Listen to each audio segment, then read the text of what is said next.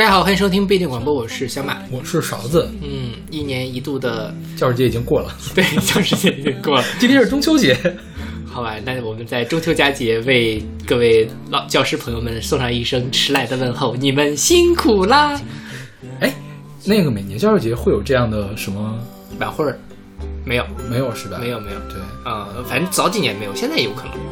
现在因为我觉得电视台没什么好播的，现在什么七夕都要办晚会了是吗啊、中央电中央台好七夕办晚会。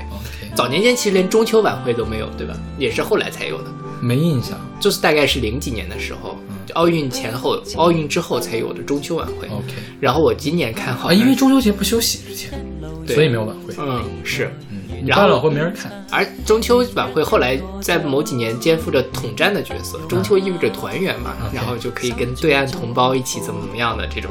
然后七夕晚会好像是这两年才有的，但我没有看过了，不知道怎么回事。因为我觉得现在大家都很缺乏综艺资源，然后呢，呃，中央台尤其我觉得电视台，尤其是中央台，都在不可避免的面临着老龄化。那老年朋友们就很喜欢看一些热热闹闹的晚会节目，所以就会这样。所以我不知道有没有教师节晚会，也许也有。今年因为我们录节目的时候还在教师节之前，到时候可以看一看有没有了。然后，那我们今天就给大家来做一期跟教师有关的节目，然后但是，一会儿再说但是吧。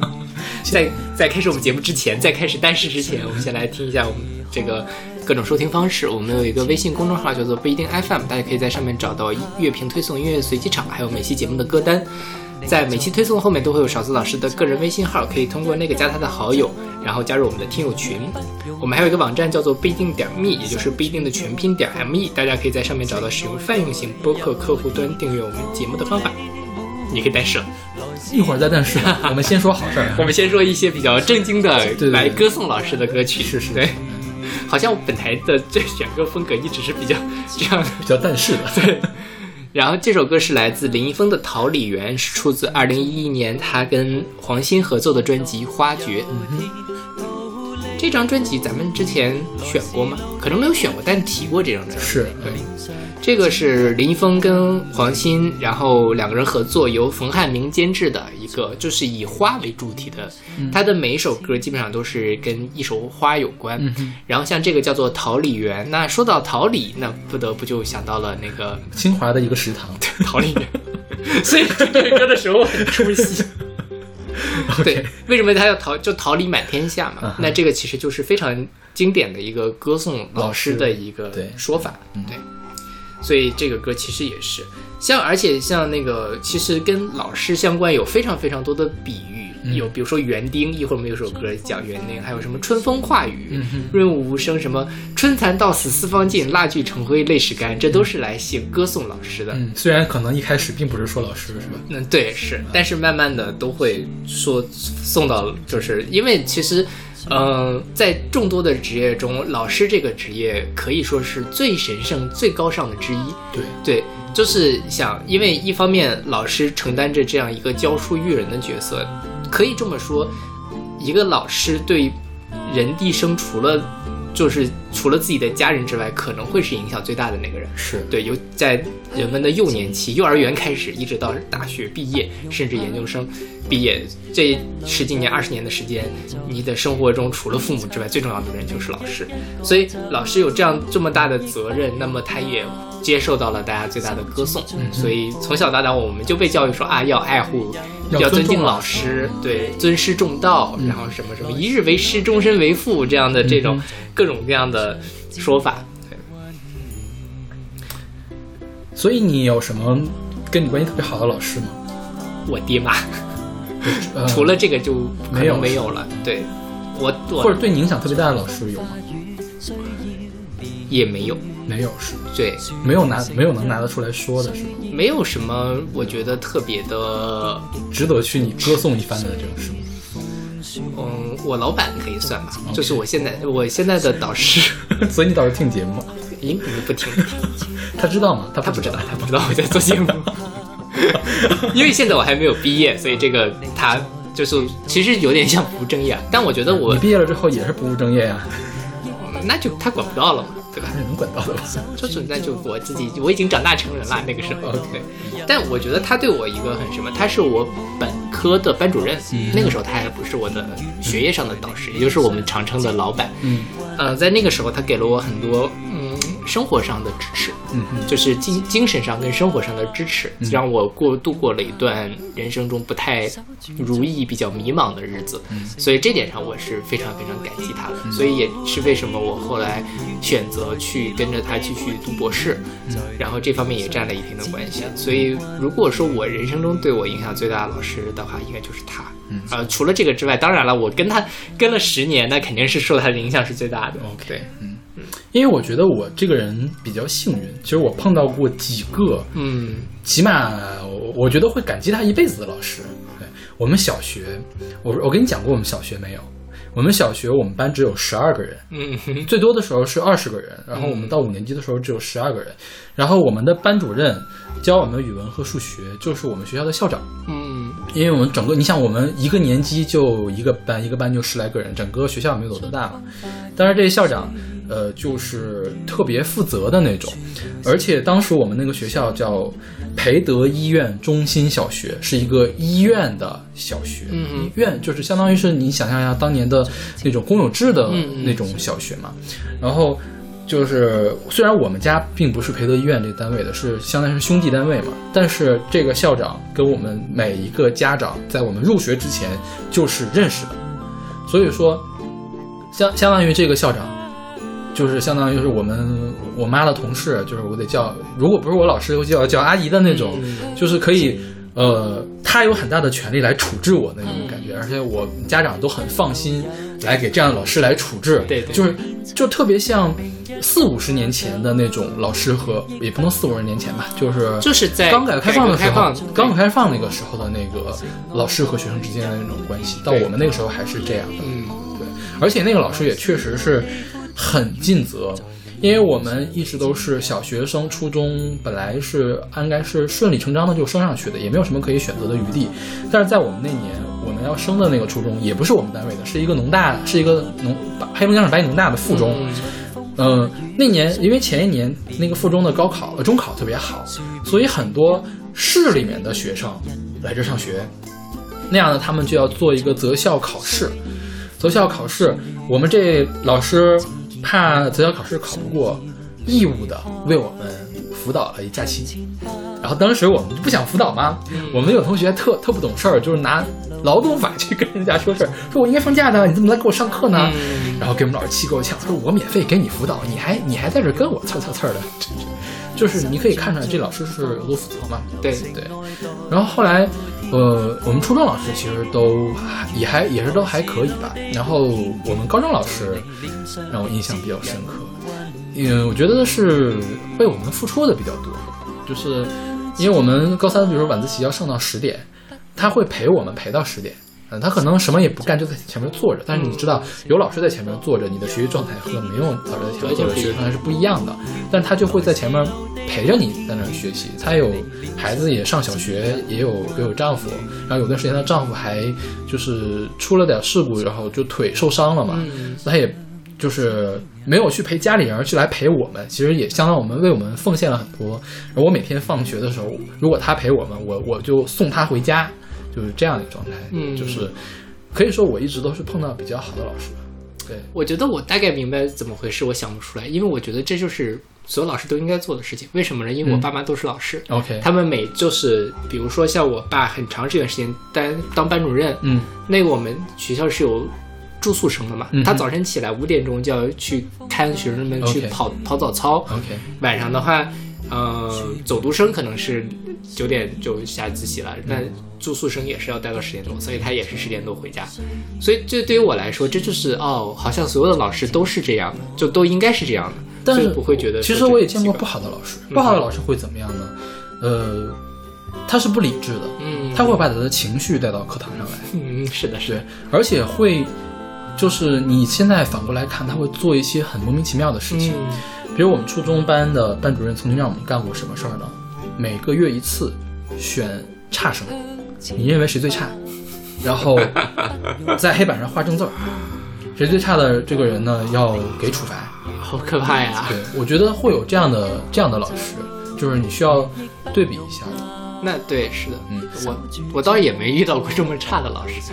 对，但就是你说到这个选差生这件事情，其实我觉得对小孩来说会造成比较差的影响，嗯因为有些。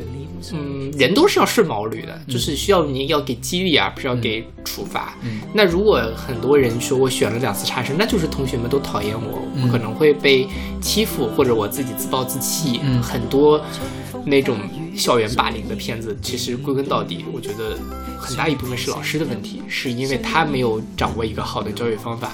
所以我就觉得这也是为什么老师这个职业如此的重要。就是如果你遇上一个好老师，你会受益终生；如果你遇上一个差老师，他也许也能毁了你的一生。嗯那其实现在有一个问题是什么呢？就是说，呃，师范生，呃，因为他的挣钱挣的不多，然后他的出路没有那么好，可能是不是最好的那批人去当老师，而是最差的那批人去当老师，对，就就造成就像医生一样，总是差生，就是被淘汰下的人去当医生，被淘汰下的人去当老师。那我们的孩子怎么办？我们将来得了病怎么办？这个事儿其实是一个恶性的循环。对对对，是的，因为老师其实虽然大家都在歌颂老师，但其实事实上老师的是需要用爱发电的。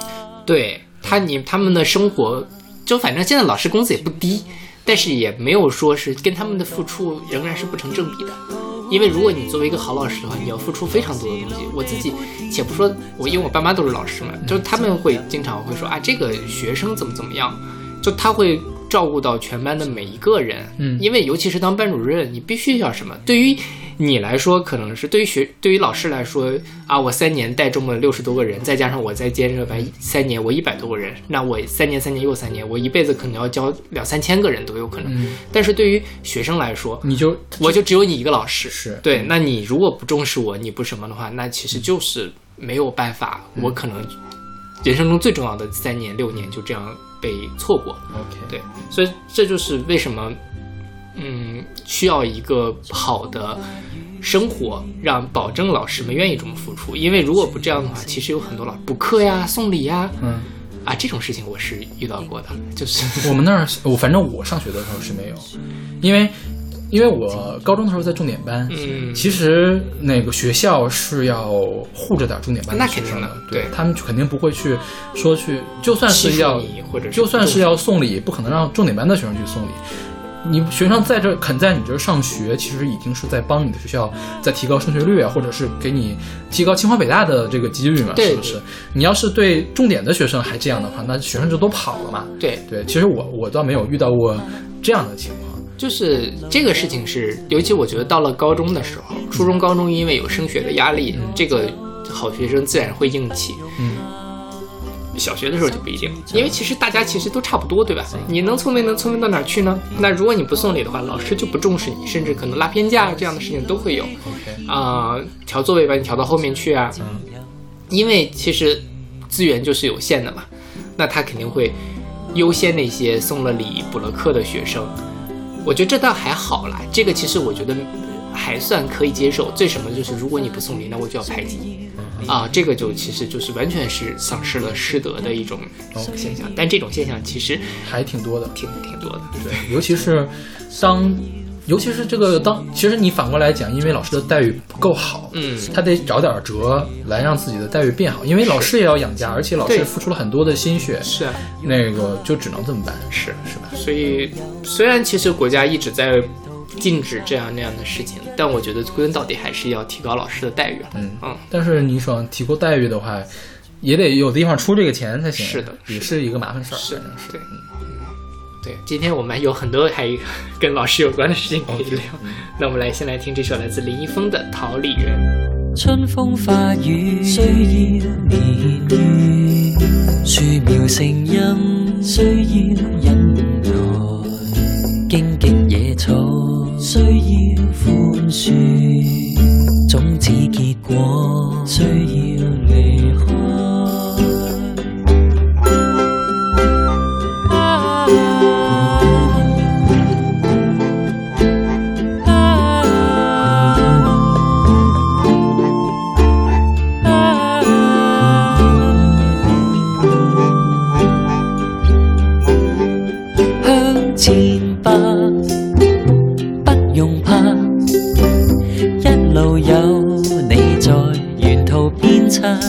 明日一个走，亦不用怕。守住祝福，同流成爱待有天，桃李满园，来时路地阔天远，在你脸上只有温暖。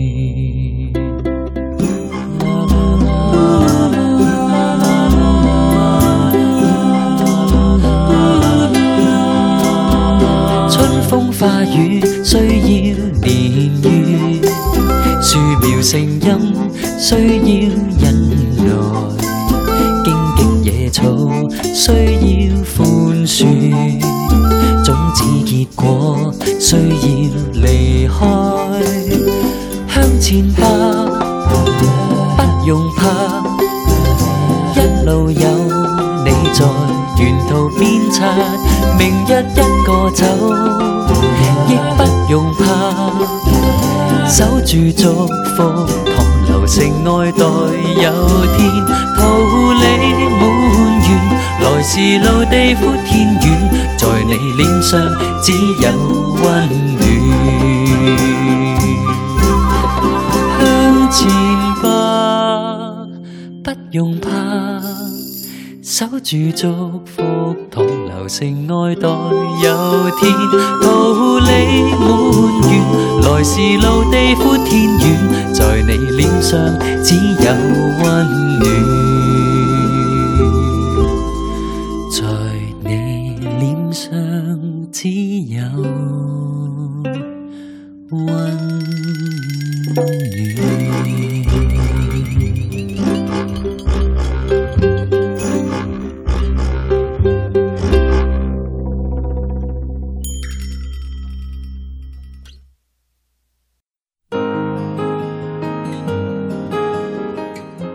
再说了这个跟老师很有关的一个比喻，除了像什么春风花雨、桃李、桃李满天下之类，就就园丁。现在这首歌是来自徐景淳的《园丁与森林》，是出自他二零零五年的专辑《爱和月光》我觉得徐景纯这个人可能大家都没听说过，啊，你之前听过他的歌吗？什么什么月娘，山顶的月娘。对，哎，那张专辑我还挺喜欢的。我哦，前两天做了个什么节目，我觉得错过了一个徐景纯的歌，我特别特别喜欢，但我一时记不起来了。嗯哼，啊、就但我只听过他那张专辑，我觉得还挺好的。徐景纯是李泰祥一手调教出来的，嗯那就跟唐小诗跟齐豫是一个辈分的嘛，相当啊，或者是比齐豫晚一个辈分，对对但是都是李泰祥的学生，是的，所以你能感受到他身上那种民歌的气质。还有古典的气质，是的，是的，就是散发着圣光的。也没有那么的深，我听这张专辑，因为这首歌是零五年的嘛，嗯就特别像特别不像85零五年，对对对对，特别像什么，但是你又不觉得它土、嗯粗糙、难听，它还是非常好、非常精致的一首歌。嗯哼对。呃，徐颖纯她其实也是，她其实也不算特别老吧，六三年出生的。她应该是九十年代出道的，嗯。就是九二九二九三年的时候出的第一张专辑，可能是，是，而且早年都是唱台语专辑，是吧？对对对对。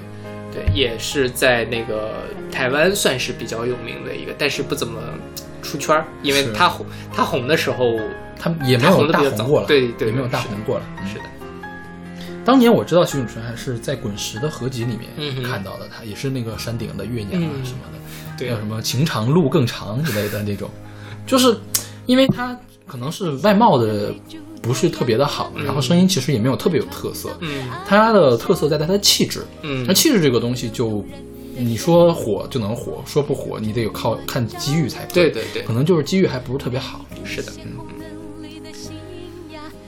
然后这个歌就是园丁啊，嗯园丁的话对应的就是花朵嘛。嗯我们的祖国是花园，花园里面花朵真鲜艳。嗯哼，然后我们都是祖国的花朵，那老师就是培养花朵的园丁。嗯对，这一系列的比喻。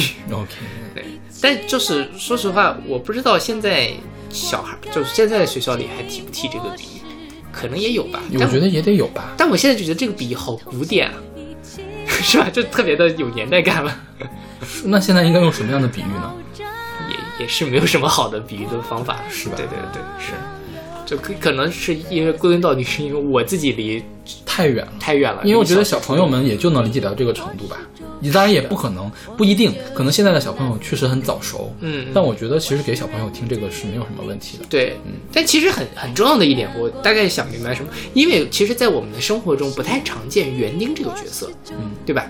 我们平时当然那个花花坛啊什么都有人修理，嗯但是我们看见他的时候不会觉得他是园丁，对吧？嗯不会用园丁这个词来修饰他。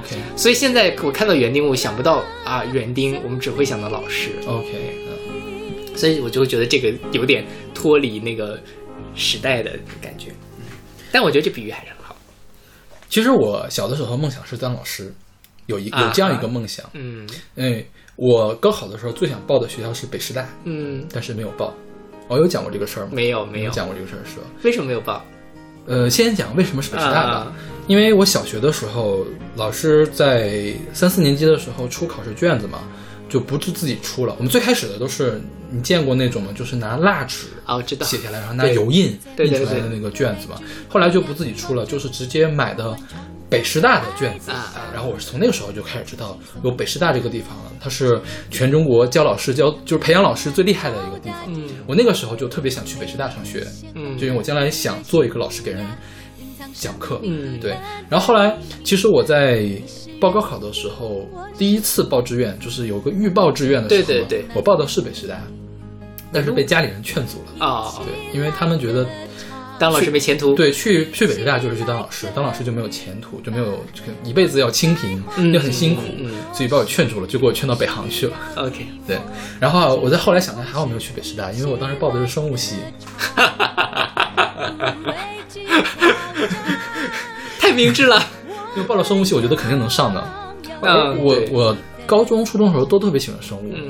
嗯我初中的生物老师是我们就是中学的教务主任，嗯是一个特别严厉的一个女老师，但她讲课讲的特别好。我那个时候就对，其实初中主要讲的是博物学，嗯，还有一些特别简单的植物解剖学和动物解剖学嘛。对，呃，我当时对德博物学产生了巨大的兴趣，就是特别喜欢花花草草。背每个科的特征是什么。嗯就是当时知道的那几个，就是书上有那几个都很清楚。然后生物书不是一代代的在变嘛，嗯旧的生物书上会有更多，我会管那个老师去要旧的生物书去学这个东西。然后我当时的生物也学的特别的好，然后高中的时候也特别喜欢生物，差点就学了生物，还好没有学。对，还好没有学，明智之选啊。对 对，否则一失足成千古。对呀、然后虽然说还学了化学，学了材料，也并不是什么特别好的专业，但是起码你是是化学 对，呃，我自己其实也是一直蛮想当老师，因为我父母都老，我或者说我们家里人大概有三分之二都是老师，嗯。啊、所以从小就在一个老师的环境里面长大，也很熟悉他们的那样一套东西。嗯我自己也很喜欢去教别人东西这样的，呃，但是因为我那个分数肯定不会报北师大嘛，所以就什么，所以后来就说啊，去当大学老师吧，于是就读了博士啊。后来的事情大家就都知道，OK。啊，因为其实我现在是要上课的，嗯。就是虽然我上的是实验课嘛，可能不需要讲什么东西，但我依然觉得每每年那三周上课的时候是最开心的时候，为什么呢？就是因为就是我很想干这个，就是因为本身讲课这件事情，授课这件事情，就是能让人给人带来快乐。是对，就是你你可以面对一群好奇的小孩儿，嗯嗯他会，你可以把你的知识教给他，然后他在做实验的过程当中，他会产生一些特别好奇的疑问，嗯这些疑问有的是你碰到过的，你可以当场就解决给他的；有些是你需要仔细想一想，嗯嗯，告诉他的；有些是你想一想发现你想错了，你需要再告诉给他的；嗯有些是你当时也想明白，你需要回去调研一下，或者你自己再重新做一遍实验，来发现他到底是怎么做出来这个结果的。这我觉得是一个还挺有意思的对过程。是的，就是尤其是当这个学生把这件事情给搞会了，或者是他搞会了怎么去研究这样的事情的时候，特别有成就感。对，特别有成就感。嗯。对对，我最近就是一直在给别人讲数学题，嗯。嗯呃，我觉得也是同样的感受，就是、前两天我我最近不是在准备毕业的事情嘛，然后我去我们系办公室去交材料，嗯，正好这不放暑假嘛，然后有一个老师就把就带孩子来，他说哎来给我们讲道数学题，，OK，哎呀，好难啊！我在那做了十分钟，汗都下来了都没有做出来，嗯，这张太紧张了。我心想，这个这个太丢人太丢人了。对你好歹是这个清华的，当年高考我数学也考得挺好，怎么做出来了？还好后来做出来了，对，松了一口气。但就是那种感觉，因为尤其是像那个小男孩，也是属于那种非常好学、非常求知那种。我们俩就一直在聊这道题该怎么做，那个感觉其实他也在进步，我自己也在进步。其实我觉得当老师很重要的一点，一方面是你能看到你教出来的人慢慢的在成长，另外一方面，其实你自己在这里面，无论是沟通的角度啊，以及你新的思路、新的呃角度、新的方法、新的知识，对自己来说也是非常好的一个丰满自己的过程。所以我非常的，我觉得我现在还是说，嗯，其实我之前有考虑过。博士毕业去当老师的，嗯，就是当那种高中的老师，现在也很多很多人去嘛，对，但因为一些其他的原因，就最后没有去。但我觉得有机会的话，我还是希望能够去参与或者这样这个尝试这样的东西，我觉得非常的美。嗯，对。啊，对，说这才想起来，哎，这期节目，哎，我们祝勺子老师教师节快乐！天哪，对我还是有教师证的，对呀，是有教师资格证，我都忘了这茬了。对，还有一个事儿就是，你我当我的，我觉得我们师生关系最融洽的阶段是高中阶段，嗯因为小学的时候，因为老师虽然对我们好啊，但其实是爸妈那种感觉，嗯，其实我们是有很高的这种代际的这种差别的，对对对。然后到了这个初中的时候，因为其实有几个老师我不是很看得惯他们的做法。然后那个时候也比较年轻，其实也没有什么好交流的，就是关系比较一般。然后到高中的时候才真的是，因为我们又是重点班，老师又很惯着我们，然后我们是可以嘻嘻哈哈有来有往的这种。我跟我们跟高中老师的关系是最好的。比如说我们班主任教化学，说话很甜，我们管他叫化学小甜甜。就是大家知道那个糖尿病看这个几个加号，几个加号，我们说他说话仨加号。就那么甜，哎，然后化学老师自己他他近视嘛，他说那个你们家长要是来找找不到我，没事，到那个化学班化学那个教研室找眼镜片最后那个人就是我了，嗯，就是可以跟我们有来往来开玩笑。然后我们化学老师多大？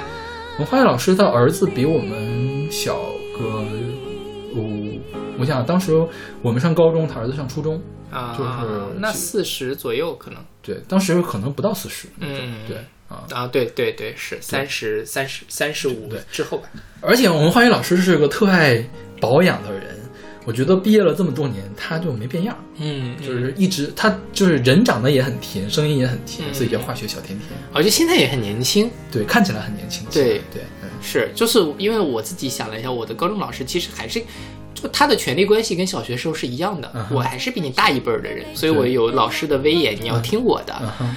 嗯，所以我们就没有你们这样的感觉，就是还是很怕老师，就大家只只是师生关系，不会建立朋友的关系。但我们老师会生气，我们老师生气，我们也很害怕。嗯，但平时他不生气的时候，我们就可以有来有往。OK，对他有的时候那是化学嘛，说呢，那个你们要是不听话呢，我们我我可以给你们身上来点高锰酸钾的颜色，就是会拧你一下嘛，拧出点紫色，然后拧的深的呢，就变成二氧化锰的颜色了。这这个什么，哎，不忘化学知识，这个就是还挺可爱的，我觉得。对我们其他老师也是，我们那个呃物理老师因为比较胖，嗯，长得很雄壮的，我管他叫小熊。为什么叫小熊不叫大熊呢？因为我们我们学校已经有一个大熊了。我们那个高中的教导主任就是天天去抓人，那个人叫大熊，那他就只能叫小熊。你们起的外号都好可爱啊！我们起的外号都非常的恶毒。那要看那个关系怎么样。然后我们数学老师叫数学王子啊，叫数学王子还是叫数学王爷来着？数学王子可能是。哎，好虚假，就是不是我我能理解你这个什么，但是你放到我的高中里面，我觉得这个特别的假，就是那种只有在小说里面会出现的那种我们当时一样的很多人很崇拜我们的数学老师，嗯，就是给人的感觉这个老师就会很风趣。真的是很，不是那种油腻的风趣，是真的风趣，就是讲着数学能把你逗笑了。嗯，我觉得这是个能力，一般人讲数学没法把你逗笑的，嗯但是他能，所以他叫数学王子，就感觉有种风流倜傥的那种感觉，也不是那种跟情爱相关的风流倜傥，他就是那种就是很幽默的感觉，所以管他叫数学王子。他的语录一直都流传在我们高中的贴吧上面。这虽然是有东北东北特色很浓的那种，就他会结合最一最新一期的春节晚会发明新的语录。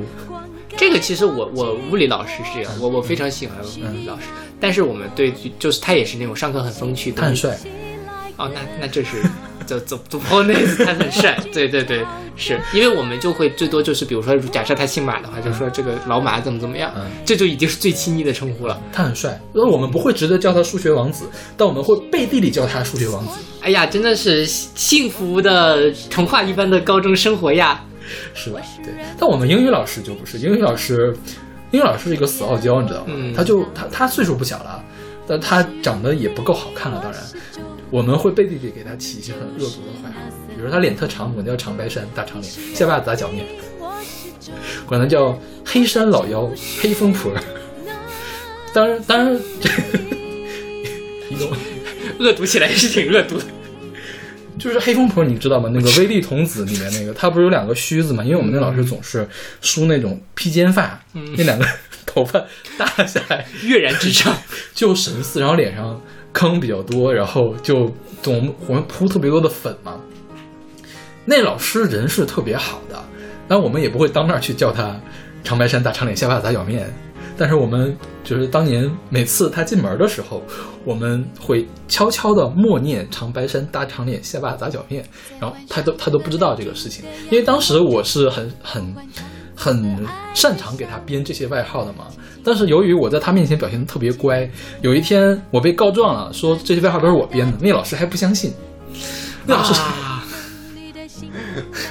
但是我们就是真的是关系还蛮好，对对，起码他是很爱护我们这种，就是就是那英语老师，嗯，说实话，他其实他业务水平一般，就是说可能有的东西他讲不明白。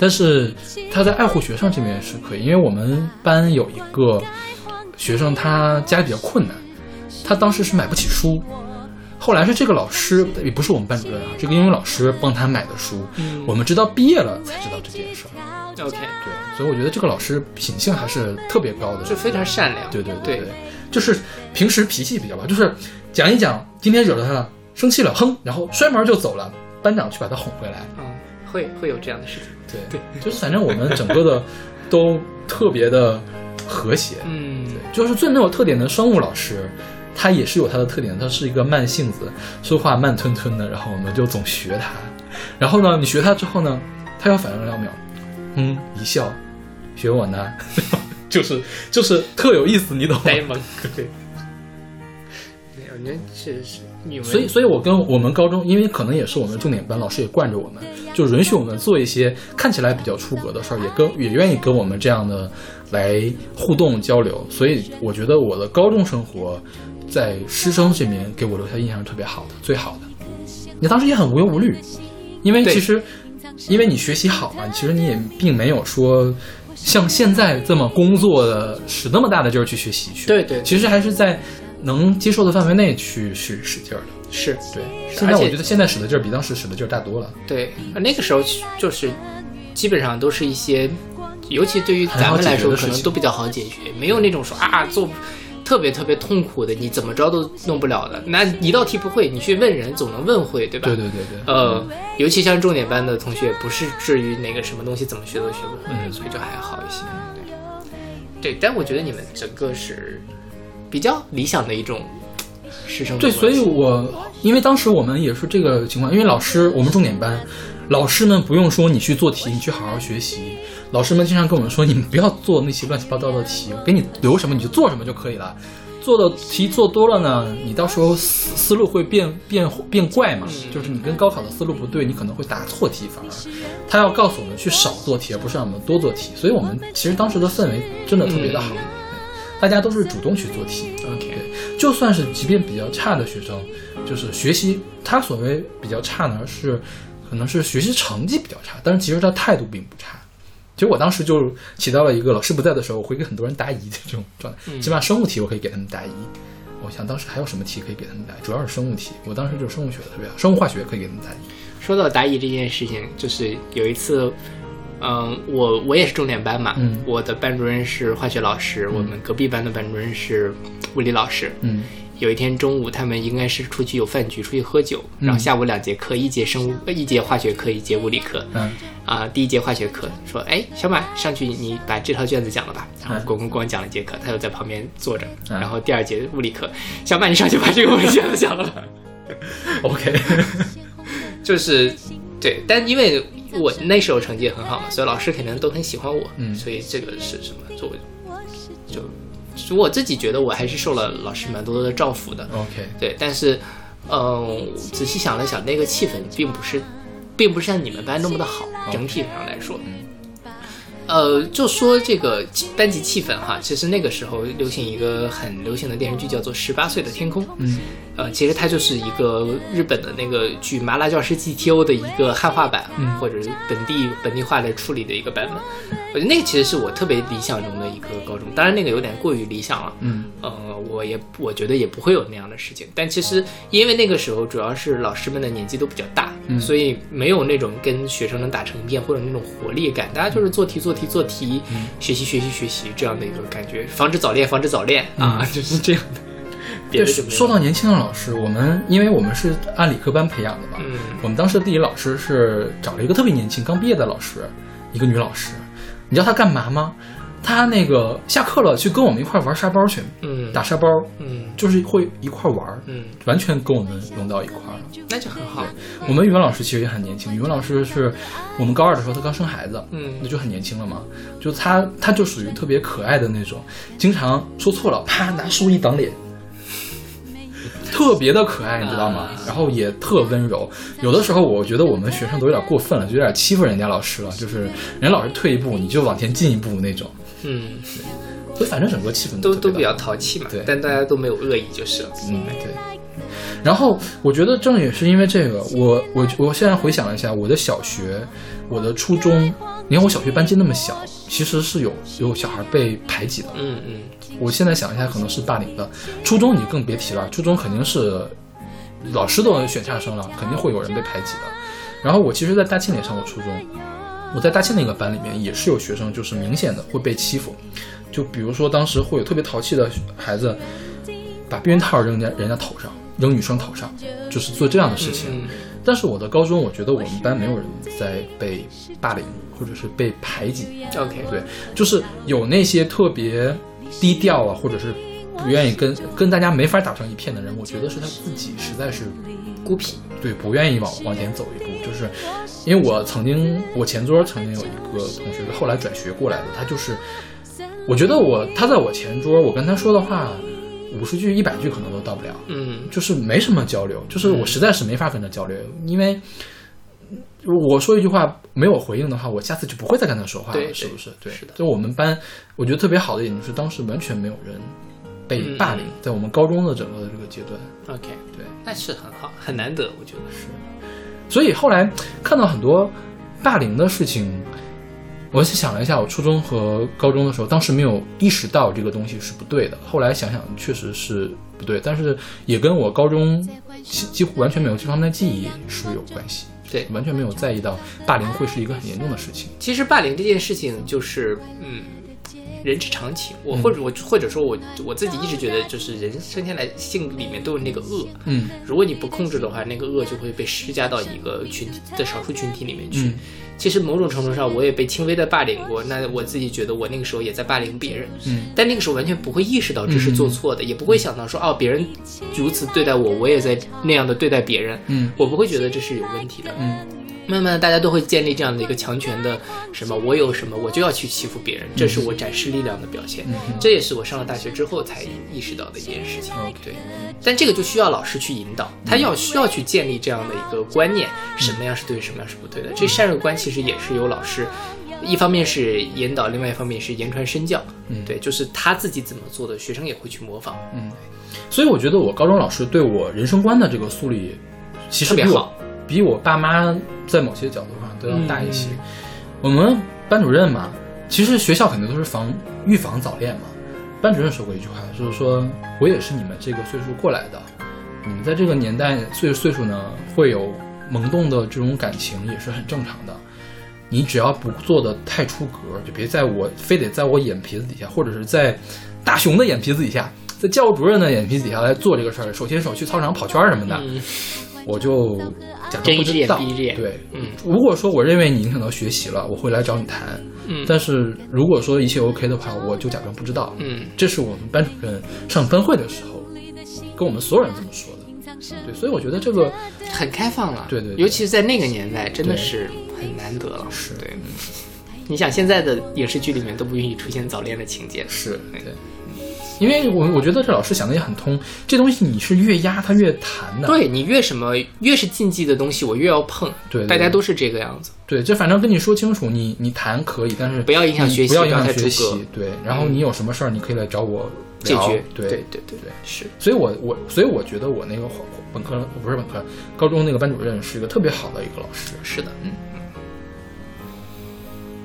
OK，我们来听这首来自徐景纯的《园丁与森林》。在欢笑和泪珠的阳光中，呼唤创造和爱的小雨，轻轻松松快乐的节奏，感动春暖照大地。每一颗鲜红嫩绿的新芽，隐藏生命独特的秘密。你是园丁，我是种，就是那森林。一起来歌唱，一起来耕耘吧，灌溉黄金果实，需要你我今生同行，一起来歌唱，不畏惧挑战，我们拥有美丽的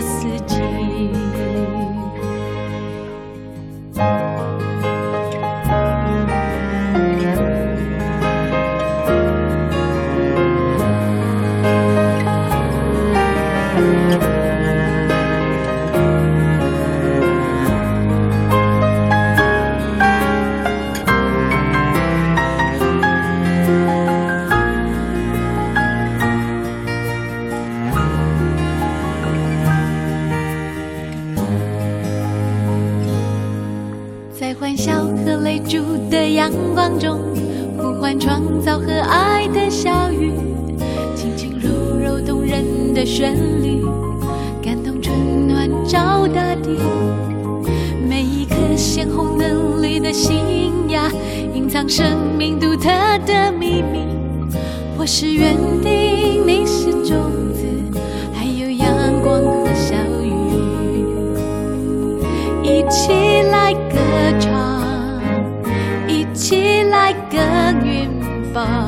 灌溉黄金果实，需要你我今生同行，一起来歌唱，不畏惧挑战，我们拥有美丽的四季。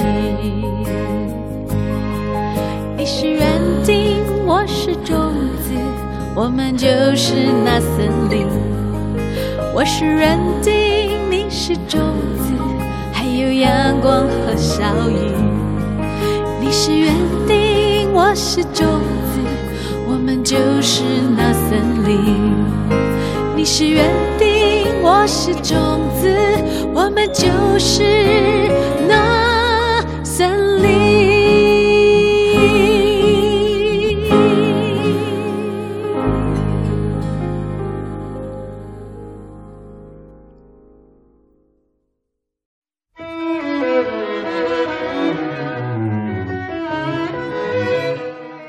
这首歌是来自福山雅治的《八学园》，是他二零一七年的一首单曲。这个单曲是一个电视剧的主题曲，是吧？是的，是一个午间剧的主题曲，叫什么叫小豆豆？对，嗯，这个小豆豆呢是日本一个国宝级的这个主持人主持人叫做黑柳彻子，他可以说是日本张小燕。嗯，呃，就是什么概念呢？就是张小燕是伴随着日本的电视长大的。张小燕从小时候起就就日台湾电视开播的时候就有张小燕。嗯，黑柳彻子就是呃日本刚刚开始有电视不久就有黑柳彻子。嗯嗯非常常青树的一个人物，他是做了超过四十年的长寿节目《彻子的房间》，对，累积超过了一万期，是打破了单一主持最长时间的吉尼斯世界纪录。嗯哼，然后他也是呃一直在演艺活动，包括前几年的红白歌会，他还去当了主持人。啊即便是已经你感觉到有点口齿不清了，但是你还是能感受他身上那种活力在。就是他一点也精神上是不显老的。嗯，而且也没有觉得他那么大，因为他确实现在已经八十多了。OK 嗯，但仍然活跃，现在应该还在做做节目。对，所以是这种什么日本国民性，所以他在这里面就会，呃，他自己也写书，嗯就小豆豆系列，讲他那个年轻时候，包括他接 NHK，然后一步一步怎么成长的这个东西，呃，很少见，比如说在。在中国就很少见，说一个人还在世的时候就给他拍传记之类的影视，但是他就已经有一个八集的一个电视剧，就是什么叫小豆豆，对，还有另外一个就是这个比较长的，这个应该是四十多集的一个，嗯。也是小豆豆，嗯，来讲他自己的人生，嗯哼，这就非常这规格非常的高了，对吧？嗯嗯。然后我觉得下一步就是要把他的东西改编成晨间剧了，就那种日本女性励志主题的。OK 而且他人生真的很传奇，就是最终也也没有结婚，嗯然后相当于把一生都奉献给了电视事业。OK 对，所以是日本国民级的那样的一个奶奶国民奶奶。对，然后他这个八学园呢，实际上是呃黑柳彻子小时候上的一个学校。啊嗯，他这个学校是一九三七年创办的，就是幼儿园加小学，一直到四五年的时候，二战前夕东京大轰炸，嗯然后才停止。在这八年的时间，它实际上是成为了当时的一个非常现象级的一个教育的，就是它就是讲因材施教。他在这里面也说，你每天来上课，你们可以自己决定今天要上什么。啊然后他也没有课表，然后我们就来什么根据每一个同学的兴趣爱好去做，啊、然后比如说大家可能是想要涂鸦，小孩嘛都比较容易懂，那我们就专门来做涂鸦的事情来讲，其实就是一种解放天性，然后因势利导的这样一个教育。OK 那呃，就是这个黑柳彻子，他一开始并不在这个地方上学，后来是因为他在当时的学校，老师认为他多动或者是怎么样受到什么，他他他父母才把他送到了这个学校进行教育。那这个其实也改变了他的一生，让他感受到有这样的充满爱和自由的这样的学校是多么的美好。这个学校它是建在一个叫做自由之丘的地方啊、所以它其实也是一个非常有意思的一个呃这个双关或者是一个什么，因为它本身也是非常非常自由的地方。OK 这个已经不在了，但是他那个地方有一个纪念碑，嗯就是在讲这个巴学园这个学校。然后据说这个是因为黑柳彻子跟福山雅治关系特别好，所以专门请了福山雅治来唱这首歌。是的，是吧？对，福山雅治也是说他人生最大的就是进眼圈最大梦想之一就是上这个黑柳彻子的节目。OK，就是上了吗？肯定上了。福山雅治也是多么牛逼的人 OK，对吧？就是就我看网上有一个说是像很多的那种一线的嗯。国际大牌。去日本首选的节目就是去上他这个节目，比如说像 Lady Gaga 呀之类的嗯。嗯，而且黑柳彻子本身也去美国待过一段时间。那我虽然不知道没看过他的节目啊，但应该是什么英语水平，包括见识之类的，都应该是非常一等一的。OK，然后这个曲子是用的弦乐四重奏，嗯是因为黑柳彻子的父亲叫黑柳守刚，嗯是一个小提琴演奏家。他曾经在二战的时候在中国就是打仗嘛，对打仗嘛，嗯。然后被苏联扣留了、俘虏了之后，然后他当时跟另外一个大提琴演奏家叫做井上赖风一块儿是在叫呃哈巴罗夫斯克地方给俘虏来做慰问演出。嗯，然后这个井上赖风刚好是这首歌的编曲井上健的父亲，哇。对，所以说是闭环的一个东西。OK 对，哇，这真的是传奇的。然后福山雅治，我不知道大家熟不熟悉，他也是日本的国民级的男演员，嗯，大概是然后也也也出了好多好多唱片，我看。对出唱片，然后也嗯演戏，嗯对他也有非常就是人长得非常非常帅。就说富山雅治结婚的时候，那一天好多的日本的男人都没有吃上饭，因为主妇们说啊今天心情不好，富山雅治结婚了不做饭了。好吧。就他可能没有木村特哉那么的受欢迎，嗯对，但是因为他是有那种熟男，那种木村特哉是那种风流倜傥的那种角色，福山叔呢是那种比较呃正，你会觉得他很儒雅。对对对对对。这个词儿虽然说起来好像挺挺挺挺挺不像在夸人哦，对，就是很很很端正，然后特别像大学教授。对对对对对，是他自己比较经典，也是他《神探伽利略》里面他演的，包括后面他其今年还出了一个日剧，当然我也没有看，嗯。但真的是，而且他每年红白也会上，呃，他好像每年都会自己跨年嗯。办跨年演唱会，然后每年红白都是说给他一个时段，在那个时候给呃 NHK 给广大的电视机前的朋友们表演一首歌，这样，，OK，对，也是呃地位非常非常高的一个人，对。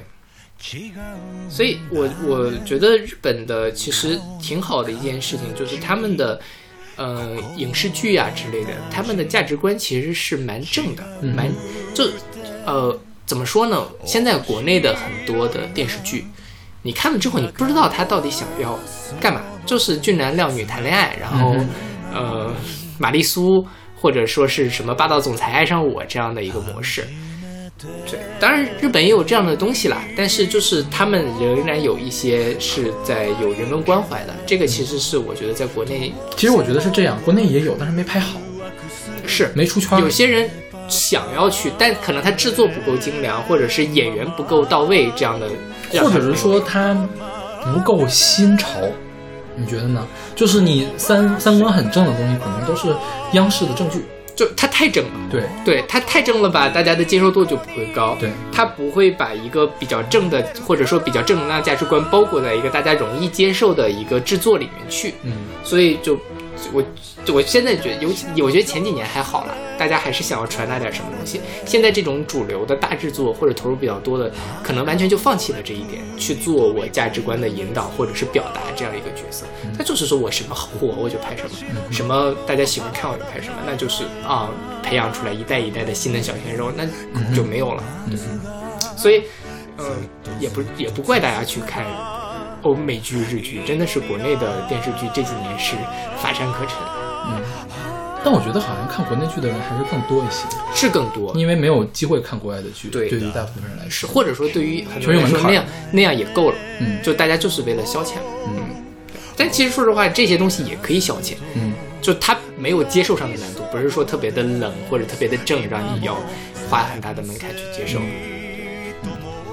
就说这个，刚才我不是上一首歌的时候提到那个是麻辣麻辣教师 GTO 嘛，嗯那个也是我特别特别喜欢的一个教师题材。本来我也选了一个那个歌，嗯呃，就它其实，呃，哦，对，这个歌其实是讲说因材施教嘛。嗯那个歌其实那那个电视剧其实也类似，就是说一个痞子，嗯我的梦想就是当老师，然后真的考上了老师。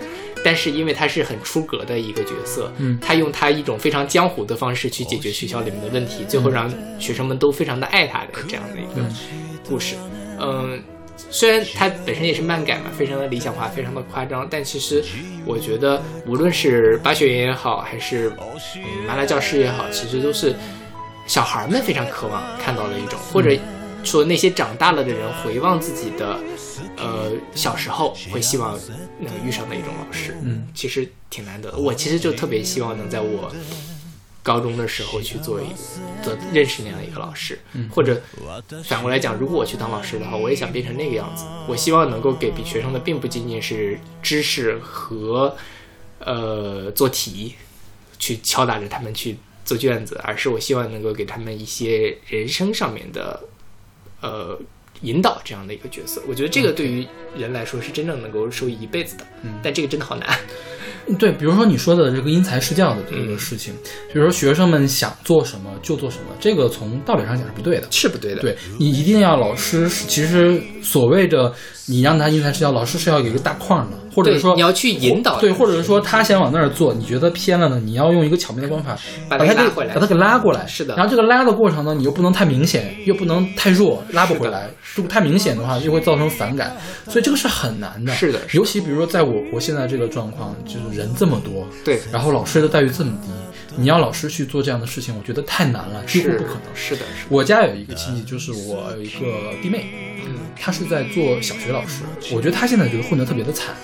我就我我我我们家亲戚一直都在劝他说就别干了，就是你干这个这么累干嘛呢？他现在没有编制，他是没有编制，然后好像是学校也不给他交，反正是五险一金没交全，不知道是合规还是不合规，我觉得是不合规的，反正没交全，但是压力特别大，压力大到什么程度呢？因为小孩中午要午休，他就要一直在那儿看着，午小孩午休打架了，家长会去找他麻烦，对，就会让他去赔钱，是然后我这个弟妹现在就就是痛苦到什么情况呢？她一旦开始上学了之后，上开课了之后，她就每天发低烧，压力大到要发低烧。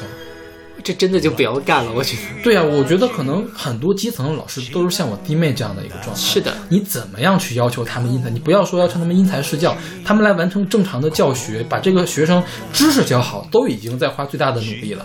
这个事情是这样，就因为我我我我家里好多老师嘛，嗯你说的那种情况非常常见，就是很多时候你遇到家长是不讲理。的，是，嗯、明明是你孩子的问题，我好心把你叫过来说一说，然后他开始怪老师，嗯，他开始说啊，我孩子怎么会有问题啊之类的。因为说实话，教育这件事情是需要多方面的配合和信任的，就是。呃，家长要做家长应该做的事情，老师两个人一起形成一股合力，才能把孩子给教育好。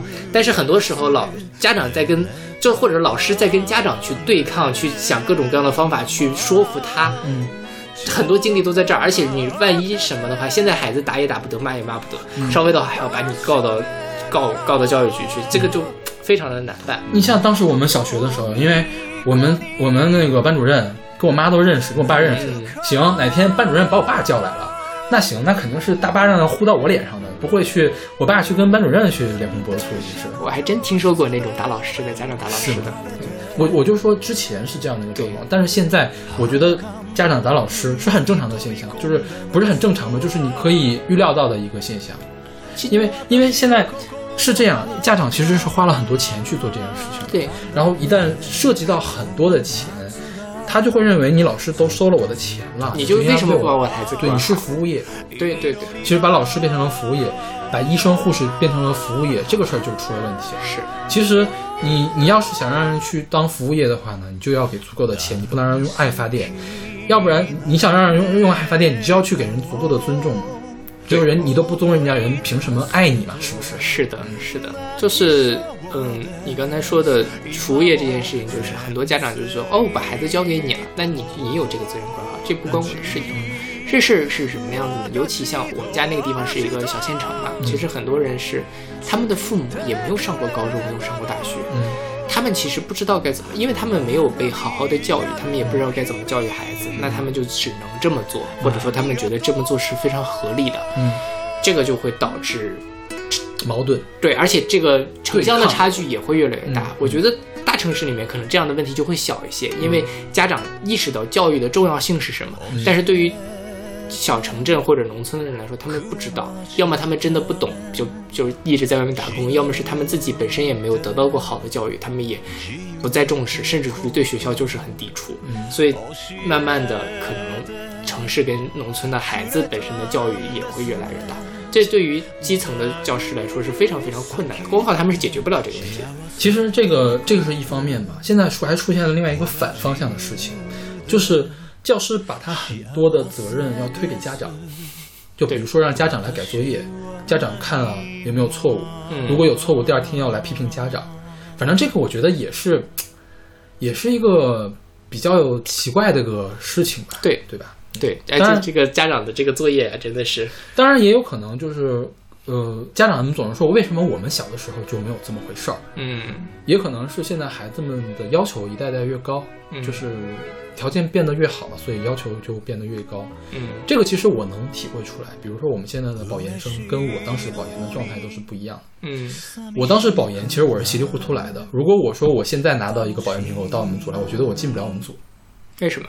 因为我的水平比较差，嗯，就是我的水平比现在普遍的保研学生要差。嗯现在的普遍的保研的学生，我觉得现在就是本科生们真的是比我们那个时候厉害的多，就是大家每个人都有项目，嗯就我们那个时候并不是这样。对对对，现在他们是带着项目来的，就是如果说啊，他那个项目都是他做的话，我觉得你咬咬牙让他硕士毕业，他也可以毕业了。是，对，但是可能他要他会讲一些别的东西。但我们当时我来保研的，我来找我们老板的时候就没有这个东西，我什么都没有。就可能我是从化学，我从材料跳到了化学，我连化学的基础知识都不够，我们老板都要了我。但我所以我觉得我现在来到呃化学所来保研我们组，我觉得我进不来了。就我通不过我自己的面试，你懂？我是面试的老师，我通不过我自己的，我当时的我通不过我现在的面试。对，所以是一代一代的要求在提高的。对，这个我觉得也是一个矛盾吧，相当于是家长可能并没有意识到这一点，或者是说家长意识到这一点，但没有意识到这一点有多的多多么严重。是的，对，就是因为你像现在那个时候咱们入学的时候没有那种做项目的意识，对吧？嗯但现在在大家都在你不做项目就是错的了，嗯因为大家做说白了就是军备竞赛一样，嗯大家都会什么，包括。从小学开始，你要报课外班儿，三年级你要上六年级的奥数，这样的事情、嗯都是在一步一步往前追，做军备竞赛。嗯呃，但这这也不是说是老师的问题，甚至于它不单单就是教育的问题，它整个社跟整个社会的气氛，也可能它并不是一个问题，它是它是它是一个现象，但它可能不是一个问题，可能吧，我就我自己觉得它是一个问题。是问题。嗯，对，因为它它挤压了很多。它就是说实话，现在我觉得有些班儿，就是我觉得适当的，你如果真的学有余力上点提高班是可以的。嗯但是如果你真的花了那么长时间去上这些东西，其实挤压了很多你本来可以去做别的事情的时间。嗯但我觉得对于一个小孩儿，或者说对于我学生来说，你认识世界也很重要，你去交朋友，你去干嘛干嘛都很重要。嗯这个其实对于以后来说也是非常重要的一个品质。如果把所有的时间都花在了学习上，你是你这方面没有得到满足呃我不知道现在是不是孩子都把时间放到学习，我觉得他们其他课外的业余素质的培养也是很多的。也有，其实我现在回过头来想啊，当时我学钢琴，其实是是我告诉你我为什么开始学钢琴，是这样，有一天我跟我妈去看我姥姥，路过了我们小学，我们小学看了我看那儿围了一堆人，我妈就好信儿去看了一眼，贴了一张红纸，说哪个哪个老师就开始办钢琴班儿，我妈就随口问了我一句，想不想去看看呀？我说那就去看看呗。去看看之后，然后我就开始学了钢琴，然后一直学下去。但我现在会回过去后悔，因为当时小孩子就是想玩嘛，就是没有花更多的时间去学这样。所以我觉得小朋友你适当的去做，我觉得是非常好的。就是，其实小朋友不知道什么适当不适当，就那就家长要知道家长是适当。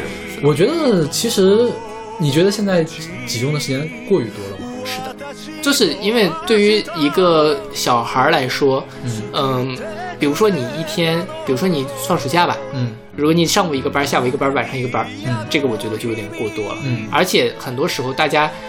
说实话，家长也未必是为了说你要去培养孩子，比如说像你，你是感兴趣钢琴也好，或者说培养你一些艺术的气质也好，这倒是什么。但是很多时候他，我觉得说白了就是家长为了缓解家长的焦虑，让孩子做这些事情。就是我拥了拥有这些，那我的孩子在未来就会更有的竞争力。那么这样的事情，他的负担就会非常非常的重。我觉得这个倒是不矛盾的，就是不管就是你家长的意图是如何的，但是就比如说你要学钢琴，其实你不下苦力是学不好的。就是我我想说的是，凡事有度嘛。嗯你超过了那个度，比如说你真的说每天孩子累死累活，一想到去上午、下午、晚上都要去上班，像已经到发低烧的程度，那个肯定就、嗯超过了。嗯那我不知道现在的家长，因为我自己也没孩子嘛，我这身边的人也没有到那个程度。但是我是觉得很多，比如说像奥数啊这种比较超前的教育嗯，并不是适合所有人的。嗯一个比较好的教育体系是，慢慢的在这样的一个过程中，发现你孩子喜欢什么，然后你去把它，就是你做一两项可能，比如说你小老师真的很喜欢钢琴，可能一开始报了钢琴、围棋、美术、跳舞这样的事情，然后你发现钢琴，那我可以稍微的砍掉一些，把这个东西给做得更深，做的比较愉悦的去学下去，这个可能是。但说实话，无论是学生哦，不是，无论是老师还有家长，可能现在都没有这样的能力。嗯去做样做这个事情，因为大家都害怕，嗯害怕做了一个错的事情就影响到了孩子一辈子。嗯嗯对，因为人的人生就是很随机的嘛，对吧？你也不知道你现在做了什么事情，以后就会受到什么影响。嗯对，但这个就是很，我觉得就需要教育理念再去更新更新才能，这是一个很长的路了。 ，OK。 OK，那我们来听这首来自福山雅治的《八学院》。嬉しいのに寂しくなる楽しいのに 悲しくなる。恋に似て眩しかった恋のように切なかった。大好きな気持ち。思い出すと泣きそうです今も先生友達私の心育ててくれたの。学び屋の日々。ありがとう。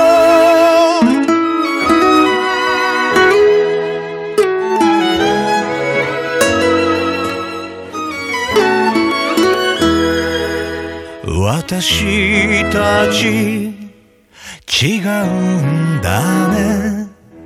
顔の形心の形。違うって。面白いな。だからその手つなぎたくなる。初めてっていつも怖いけれどとってもワクワクするねえパパねえママちょっと待って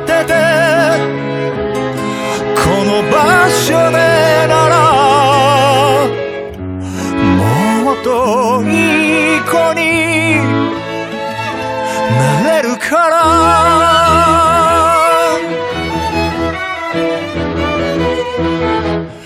電車の教室でお弁当食べて。裸んぼでプールに飛び込んだ夏は。私の心も裸だったんだね。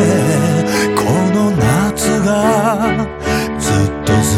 続けばいいのにな。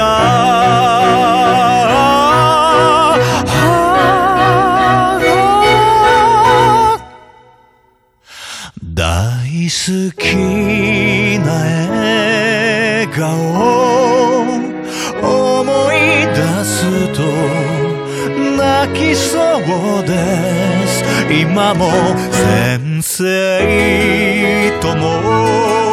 立ち私の明日。作ってくれたの。学び屋の日々。ありがとう。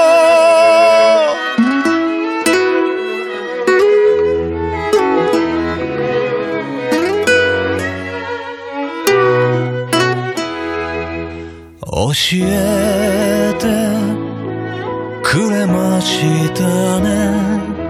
違うって自由ってこと。教えてくれたんですね。大好きって幸せってこと。ほら自由で幸せです。私は今。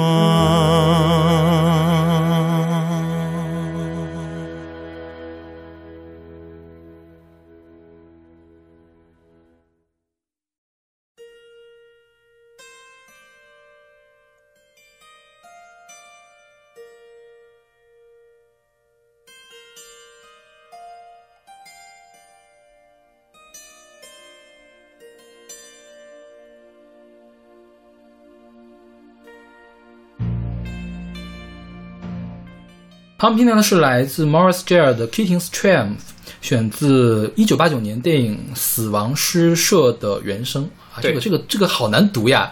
死亡诗社是吗对？哎，我没有哎，我完全没有这个障碍。OK，就这个死亡诗社，在它的台湾译名也叫春风化雨，在香港的译名叫做暴雨骄阳，对，但是它的英文就叫 Dead Poets Soci- Society。是就是大大陆这边翻译比较尊重什么，而且我觉得也是翻的比较好。是是是，对嗯，但我觉得《春风化雨》这个名字也能反映出来，它是一个跟教师有关的片子。因为啊、这可能是我最喜欢的一个跟教师题材有关的我没看过电影个电影。。嗯，就他讲的是一个什么样的事情呢？就是在一个嗯五十年代的一个美国的，好像是美国还是哪儿的一个男校里面，嗯呃，本来那个时候大家的气氛都是非常古板的一个气氛，突然间来了一个老师来教他们英文，来教他们诗歌。嗯哼他这样就是这个老师跟其他老师非常的不一样，他会带着老学生们去探索、感受自然，然后去山洞里面去组建一个所谓的死亡诗社，来教学生什么样是诗歌，什么样是呃文学，你人生的追求应该是什么样子的。嗯。那么后来，因为一些，他就鼓励他的学生去做他们想做的事情，但是因为他有一个学生，因为家庭的阻力嘛，最后就自杀了。啊嗯，就是好像是去演话剧，因为在那个时代，演话剧是一件非常不务正业的事情。呃，然后就自杀了。自杀了之后呢，后来因为一些原因，反正又有人向学校告密说这个老师做了这样一些事情，最后这个老师被辞退了，嗯，这样的一个故事。然后这这首歌就是这首歌的那个时候，最后的阶段嗯，他为什么叫？虽然他被辞退了，但是有一个非常经典的，所有人站到桌子上，站到桌子上，嗯然后来喊这个 “Oh Captain, my Captain”，、嗯就是“哦船长，我的船长”。这个本来是一个惠特曼写给林肯的一首诗，嗯，就是在林肯去世的时候，就是啊，我的船长你去世了。那在这个时候，其实很多的学生，相当于他对抗了这个学校的威权，然后站出来为他的老师送行这样的。所以虽然他离开了，但是他胜利了。他这个老师叫做 Keating，他叫所以叫 Keating's Triumph。嗯所以这个剧就非常的典型的一个浪漫化的，呃，鼓励学生去发现自己的一个伟大的老师的形象。对他可能是最最典型的一种大家想象中的完美的老师。嗯对，呃，而且因为其实大家在生活中不太能够勇敢的去做自己，那其实在这个电影里面，大家会被鼓励说你要发现你自己，你要觉做你自己认为对的事情，你做的对的事情未必是一个呃别人认为是对的。它这里面有一个。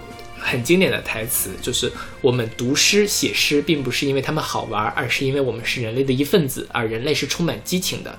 没错，医学、法律、商业工程，这些都是崇高的追求，足以支撑一个人的所有的生活。但是，诗歌、美丽、浪漫、爱情，这些才是我们活着的意义。，OK，嗯，所以他就是这样的一个浪漫的诗性的一个老师的样子。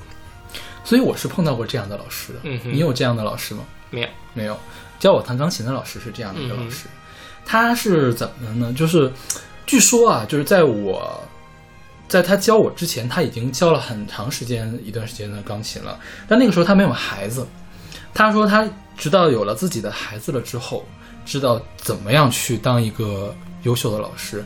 我觉得我是我，如果说我现在我的思维里面有一点诗性的东西，我觉得全都是这个老师嗯一开始发掘给我的。他当时给我举例子，因为你你要弹一首曲子，其实你技术是一方面，但是你有了技术之后，你怎么样通过你的技术把你想表达的情感表达出来，这又是一方面。所以这是一个艺术老师会要培养给他自己学生的一个东西。对，当然技术是很重要的但是除了技术之外的东西也很重要。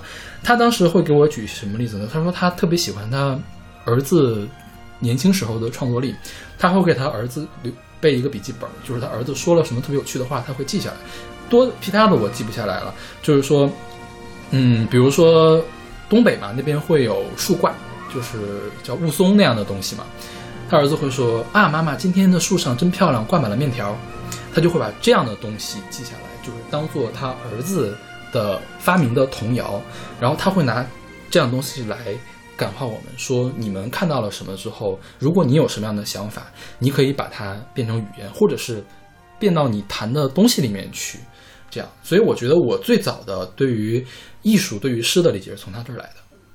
哎，好感动啊！我好想遇到这样的老师。对，就是我觉得他，因为他其实他的，嗯，我我现在反思了一下，他其实他是一个特别乐观的一个老师，因为什么？他她的丈夫是一个教授，其实他他不用去担忧他们家庭一些特别琐碎的事情。然后他当时在干嘛呢？他是是学呃师范学院的音乐老师毕业的，他就是音乐老师，学音乐老师出身的。但是他当时在大学当电视播音员，其实也是一个比较轻松的一个活嘛。然后他用业余时间、周末的时间来教大家弹琴，他会见很多的从小孩到初中，从小学到初中的这帮小孩，然后会教他们弹琴。他整个人，我觉得就是，即便现在我跟他还有联系嘛，我觉得他整个人都是一个很浪漫的一个、嗯一个状态。就是我对浪漫这个词最早的审美，我觉得是来自于他这里。好老师，对，所以我觉得可能，嗯嗯，他哈就是属于那种我客观的来讲哈，他在技术上对我的指导可能并不是最好的，但是他对我审美上的指导是非常好的。他会在，比如说他他会在我的本上记下来，这个地方他想，他一会儿会告诉我这个地方是想表达什么，他会跟我说清楚。然后他会培养我，比如说我弹了一个无标题的曲子，他会非常鼓励我把这个无标题的曲子给想象成一个画面。你想象中它是一个什么画面？OK，你用你的手把它弹出来。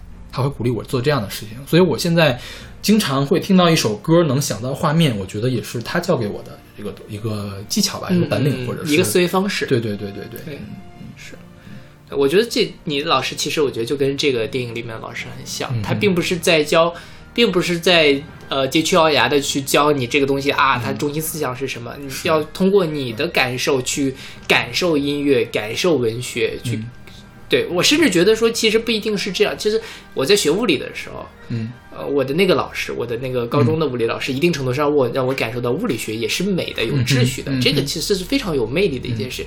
当你感受到了一个东西的魅力，你自己就不需要别人去打你，你就会去学它了。是对，但是绝大部分老师其实都做不到这一点。嗯比如说，我觉得写作文这件事情，我从小到大，我觉得语文老师都没有教会我什么是一篇好的文章。嗯就是包括在做阅读题的时候，那个时候，这个初高中阅读题就是中心思想某一个修辞是怎么怎么样的嘛，它其实是一个非常程式化的一个嗯套路。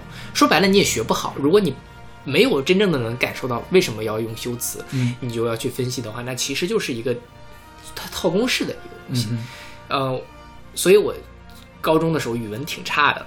我是上了大学之后，我自己看了一些书，因为其实说实话，初高中的时候自己能看到的书也少。上了大学之后，自己看了一些书，读了一些诗，慢慢的能体会到，哦，什么样的文章是能够打动你的文章，是能够让你看到哭，看到特别入迷的那种东西。那你再去做这样的题，或者你自己再去写文章，你就能够明白该怎么去写，该怎么去读字，该怎么去感受了。包括做数学题，我觉得也是一样的。有些时候，老师就会说啊，你把这个公式记下来，你这个公式能够把所有东西套上去。但其实我觉得任何的学科，无论是文学、艺术还是呃理科、工科，它都有它的秩序和美。那老师要的就是让学生能发现这些美。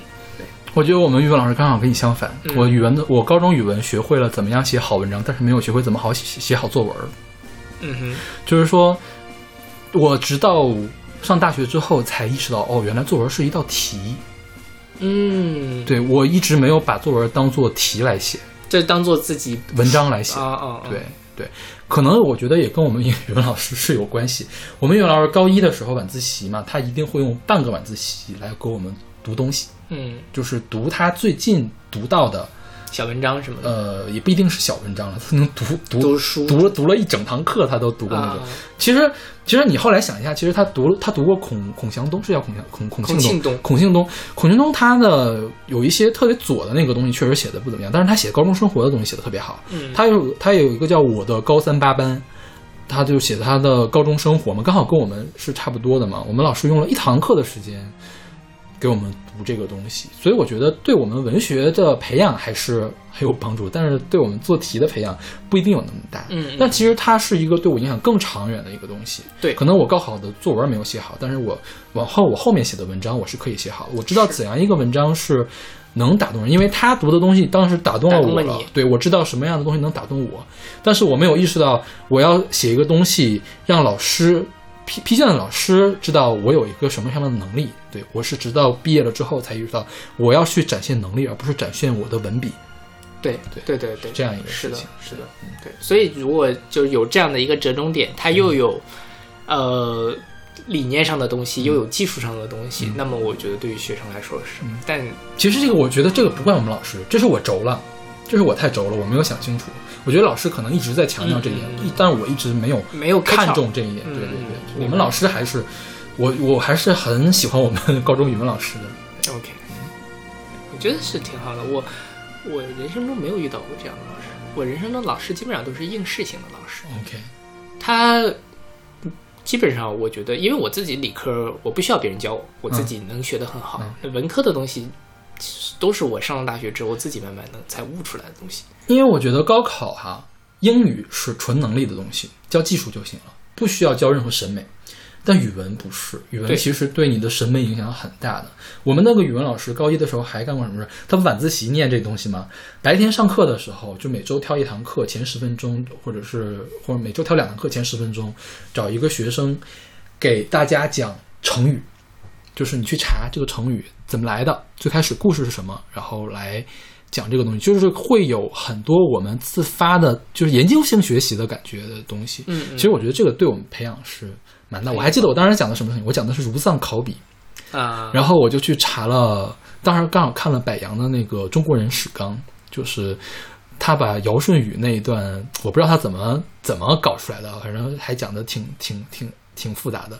我就把这个地方给大家讲了，然后因为是舜是舜死了之后，大家如丧考妣嘛，然后讲了这个故事，嗯，我觉得还是收获蛮大的。这个过程对于你自己，无论收集材料、表达、组织语言，嗯对对一个东西你要理解的很深，其实都很有帮助。因为你想，其实高一的话，那个时候大家升学压力没有那么大，对，是有闲暇时间可以做这个的。但我们语文老师利用这个闲暇时间让我们做这个，其实他其实是呃牺牲了，他其实冒着一定风险的，因为你其实你用这个时间来讲题，岂不是大家可以做更多的题吗？但是我觉得他还是为在为我们的成长来考虑，来做了这件事情。对，嗯是的。说到诗哈，我的导师是北大毕业的，嗯他虽然不写诗，但是他经常跟我们讲他们北大的时候的事情，说什么你在北大他们那个年代，你要不会写诗，你都不好意思出门。嗯所以我觉得我们我们老板和我们老板娘他们都是北大的嘛，他们还是留了有点北大的那种当年的遗风在现在。对，就是我们导师，我们老板，我们导师，在我们所也是可以算是不是最好，起码是前十、前五的口碑的那个对学生。，OK，就是待遇上我们就不讲了，待遇很好，这个是可能可能已经对所有老师来说，这个已经是很大的一个亮点了，嗯是肯给你发很多钱，这个已经是很大的亮点了。他主要是我们老师，我觉得，呃，让让我学到最多就是他其实特别的谦虚，你能感觉到他的骄傲感，但是他在跟你交流的时候，他很谦虚，就是他经常会，呃，比如说开组会，开组会的时候，大家在讨论，呃，科学问题的时候也会着急的，着急的时候说话就会比较冲。当然，你想，一般学生跟老师冲，这个老师是没有必要去跟学生说什么的，是吧？但是如果说前一天好，老师跟学生吵了一架，就是起码起码看起来是吵架，第二天他会亲自的来找这个学生聊天，说昨天晚上呢，咱们两个说的事儿是一方面的事儿，我说的话你要听，但是你要记住，我的态度你不要记住，我是着急了，所以才跟你那么说，你别总记着我跟你态度不好，你就记住话就可以了。嗯其实我觉得老师做到这一步也是很难可以啊放下架子来，对对对对，来做这个事情。所以我觉得这个也是，我觉得不知道是这是文人遗风啊，或者是什么的什么的一个东西性格吧，就是一个性格是吧？是因为北大的我见的更多的是比较冲的是吧？更多的是不会去跟你道歉高傲的的，对对对，他他他他也他有他北大的高傲，但是他会他会放下身段来跟你道歉。他不会，他的自尊心没有那么强。说白了，嗯就是我觉得人特别，我我特别想自己达到一个状态，就是，嗯呃，是那种。就像你说的，高傲但谦虚的。嗯我觉得一个人非常有自信的时候，往往是他的自尊心就不会那么的去对抗，嗯就是往往是虚怀若谷的那个状态。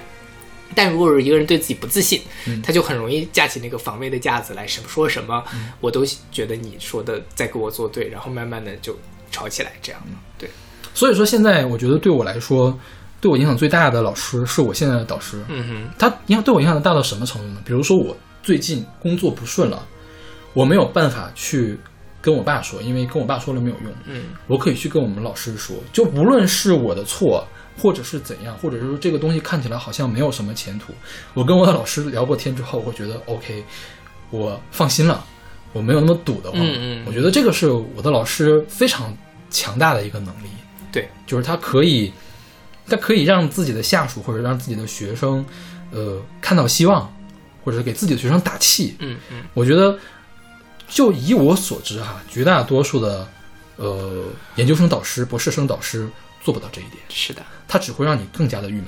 对，就是你不郁闷的时候，你跟他聊天，你都会变得郁闷。不要提说你郁闷的时候，你聊天会会变得心情舒畅，这个几乎是不可能的。所以我觉得我们这个老师，我现在的导师还是很伟大的一个导师。嗯嗯嗯，是所以我觉得我一直在遇贵人，你不觉得吗？啊，我觉得你是是这样，就是遇到的老师都是能够给你带来正面影响的老师是。对，就不要说这个，我高中的美术老师是一个副科老师，啊，当然他跟我某一个亲戚家关系比较好，我跟他现在还有联系呢。我觉得当时他对我的呃平平面美术的审美也是有很大的帮助的。嗯哼，对，是真的在教你美术的感觉，嗯就教你欣赏一幅画，怎么去欣赏意识到它的美，嗯而不是说我照本宣科，这个是哪年的作品，这个是干反映了什么什么什么东西。对他教你画画，真的是会教你拿毛笔画竹子，教你那个做素描、做速写什么的。我觉得，而且是高中啊，你讲的是高中的时候，嗯嗯我觉得还是挺挺那什么的，我们高中没有音乐课和美术课。还是挺有必要的。因为我觉得可能大的地方不会有这样的。呃，比如大城市的话，即便到高中还是有音乐课的，就是越是小的地方，这样的事情越难能可贵。我，觉得是的，是的，对这个其实可能是最后你跟他跟别人拉出拉开差距的一个地方。对对。嗯希望大家都能遇到生活中的好老师。怎么好像我们今天节目就要结束了呢？我们还有四首歌呢。对对对，是今天，关键是有下面的歌就不适合来夸老师了，我要把赶快把我要夸的老师都说完。嗯嗯，我可能还忘了一些老师，就是请我的老师来见谅就可以。OK，那我们来听这首来自死亡诗社的原声，叫呃什么来 Pickings Tri- Triumph。「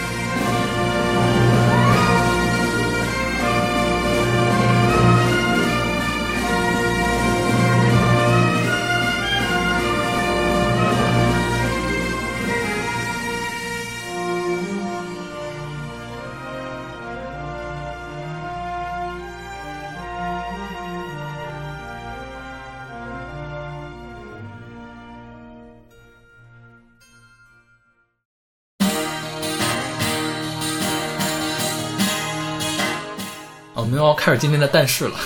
对，前面都是一些很正的歌颂老师的，对对对，你看我们今天是不是前面说的时间特别长？我觉得好像对，是的有，点严重超时的感觉。嗯到后面就开始精彩的部分，可能我们这个因为接下来三首歌的主题都很像，可能会很快，我觉得，师生恋，对对，而且全都是英文歌，中文歌有说师生恋的吗？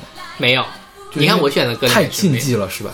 对，对于中国人来说对，中国人还太禁忌了。虽然说也有非常知名的师生恋的例子，琼瑶啊，鲁迅啊，啊，对是吧？对，但鲁迅我不会讲是，我我能想到的师生恋比较出名就是琼瑶，嗯琼瑶不是跟他老师窗外的那个小说就是讲这个事儿。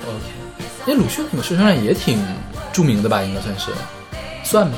我不知道，我我我有有耳闻，但不会一下子不会蹦出来。嗯，对，我们现在听的是来自阿巴合唱团的《When I Kiss the Teacher》，选自他们一九七六年的专辑《Arrival》，嗯嗯对，阿巴我们也选过他们的歌吧？应该应该选过不少，可能。是这本专辑里面还出了另外一首更著名的歌，叫《Dancing Queen》，啊啊，对，就是这本专辑里的。对是然后阿巴是瑞典的流行组合，可能是欧洲名声最大的流行组合，也是对舞曲界影响很大的一个组合。是的，但他们早就解散了，反正嗯他们也是挺因为混乱的。就两对儿是吧？呃，对，最著名的夫妻组合也是最著名的离婚组合，对 对，因为离了婚所以解散了是吧？是一九八二年解散的。嗯然后，嗯，这首歌讲的是什么呢？是一个女学生爱上了她自己的老师，并且情不自禁的吻了他。对，就这个就其实是蛮，呃，蛮正常的一个情愫，嗯对，但是可能不会发生的事情。那可能，比如说我们的帅帅的数学老师，我觉得可能会有很多女学生喜欢他，对对。然后我们的小甜甜，我觉得有很多男生都喜欢我们小甜甜老师，对。当然，那种情愫是青春期的一种懵懂的一个情愫，而因为他天天在你面前跟你岁数又差不多，你可能会生成这样一种情愫，这是很正常的。所以我觉得阿巴的这首歌，起码唱的感觉起来还是很美的，而且没有什么道德方面的问题。对是的，是他单纯的是在描述那种青春期的，其实是他是要反映青春期的美好。对对对吧？，青春期的那种懵懂的感觉，是对。而且说实话，我觉得很多的小孩儿都会对那种成熟的，无论是男生女生，都会产生那种迷恋，很正常。对，尤其是帅气就年轻一点的，嗯像我们这种就不会啦，就是已经都是四四五十岁的就不会 OK OK 有这种状况发生。OK，对，然后师生恋，其实说实话，那个影视作品还是蛮多的，国内可能不太多，国外很多。国内这个会被骂死是吧？对，尤其现在，而且而且不会过审。呃，早年间我觉得琼瑶会有，就那个八九十年代，我觉得还会有，嗯现在就完全不会有这种事情了，它太禁忌了，啊所以你认同师生恋吗？很难说啦。就是，因为我作为老师，我不认同师生恋，嗯，就起码你不能跟可能会跟你有直接关系的学生有师生恋，就是但凡你能影响到他的任何一个事情，你就不能跟他谈恋爱。因为这里面就涉及到，因为学师生跟老师跟学生之间是有权利关系的，嗯，那在这个时候，无论是因为权利关系而产生的情愫，或者说这个权利关系影响了你们的感情，那从无论从道德上还是对这感情本身上都是不对的。嗯嗯所以是什么？那比如说，假设是你，呃，也不就不一定，比如说是跟教过的学生，可能就是当你无法影响到他的时就候，不一样对，那是可以的啊就没有我觉得那是可以的，是没有道德问题的。是的，就是但凡你对他有影响的话，你是不能跟他谈恋爱。我觉得也是这样，就是他，尤其对于学生来说，你很他不成熟，说白了。那如果老师有这个心思，因为可能大部分人都是善良或者那什么，但是肯定也有人是利用了这个心思去什么。那其实学生很容易被老师影响，因为他对老师基本上也都是比较信任的。那在这种情况下就很容易出，就对于学生来说是可能会影响到他一生的一个选择。嗯，对因为我现在在带学生嘛，我就意识到，其实可能玩笑也不应该跟随随便跟学生开，嗯你会给学生造成压力。像，因为有的学生很淘气，他会跟来跟我开玩笑。那个我忘了是具体什么事情了，反正我的无机化学实验课嘛，然后他说他要怎样怎样，我说那不可以，我说那如果我我要怎样怎样呢，那就会怎样嘛。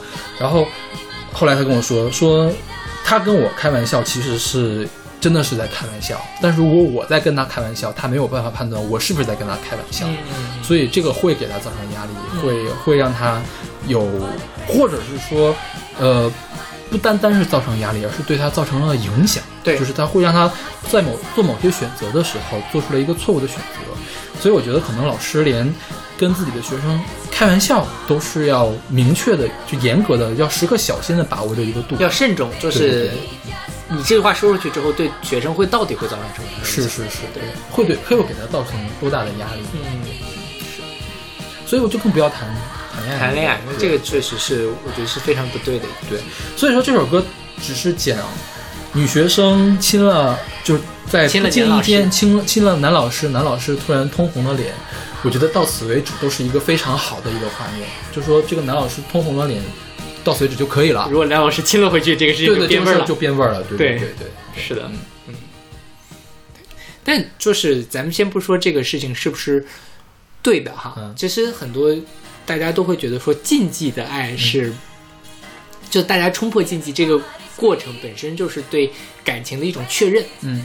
所以影视剧会讲这样的事情。嗯哼。但是说实话，我看过一些这样的东西，大家想的都比较保守，嗯。就是大家到最后一般都不会成。嗯。因为如果说啊，他俩幸福的生活在一起了，那个事情就变得好像你在鼓励这样的事情。嗯哼。所以哪怕是呃师生恋，最后估计绝大部分都会分手因为可能会让大家觉得很凄美。但是如果真的什么，如果真的在一起了，那后面的事情其实就很复杂，嗯然后你也很难想到他会有一个什么特别好的结果之类的事情，所以反而分手了会比较好一些。其实可以有怎么说呢，就很难有特别体面的结果。对一定是不体面的，这个是鸡毛一地鸡毛的那种感觉。对对对对。但大家就沉浸在这样啊，我冲破了禁忌啊，我很伟，我们的爱情多么的伟大，所以我觉得这个三观是不正的。是不正的，但就是人之常情。我觉得就是，呃，很多人会在感性上有这样的想法，嗯，所以即便这个其实就跟贪婪是一样，贪婪也是人之常情。是是是，但我不能我们要对我们要我们要克制制它，对对，是对嗯是。OK，那我们来听这首来自阿巴的《When I Kiss the Teacher》。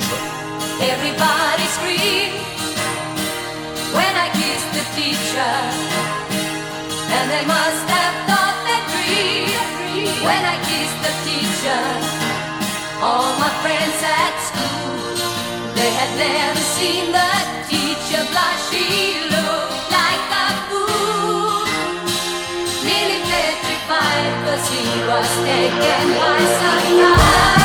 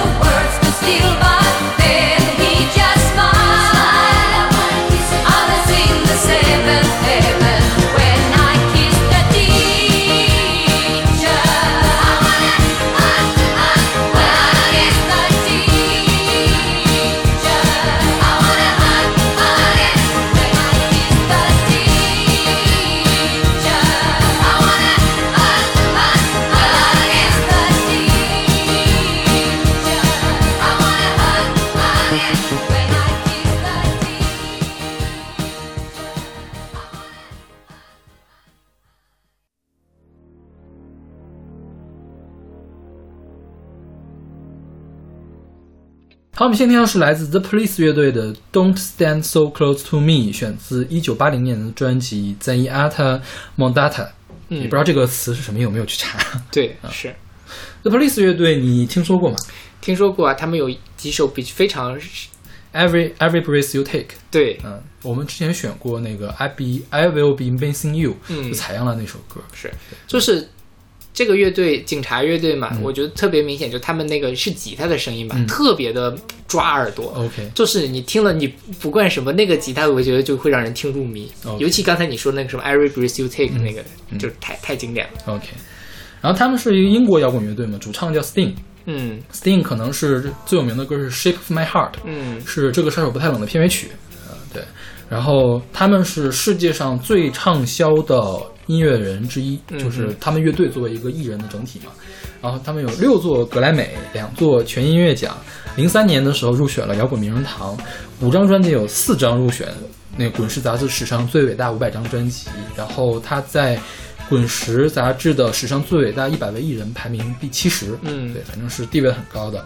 他们是什么？他们是英国新浪潮的代表人物，就是用合成器来做朋克啊，做什么做摇滚的那个代表人物。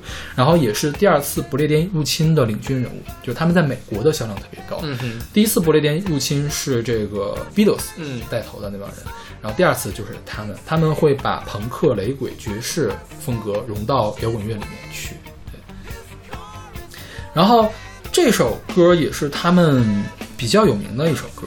嗯哼它讲的是什么呢？是讲的是女学生和男老师之间的情欲、恐惧和内疚这样一种复杂的情感，以及随后引引发的一系列的冲突。嗯，对对，然后这歌是 Sting 写的嘛？Sting 其实曾经当过英语老师，啊，他在某一个中学做那种教育实习，因为他很帅嘛。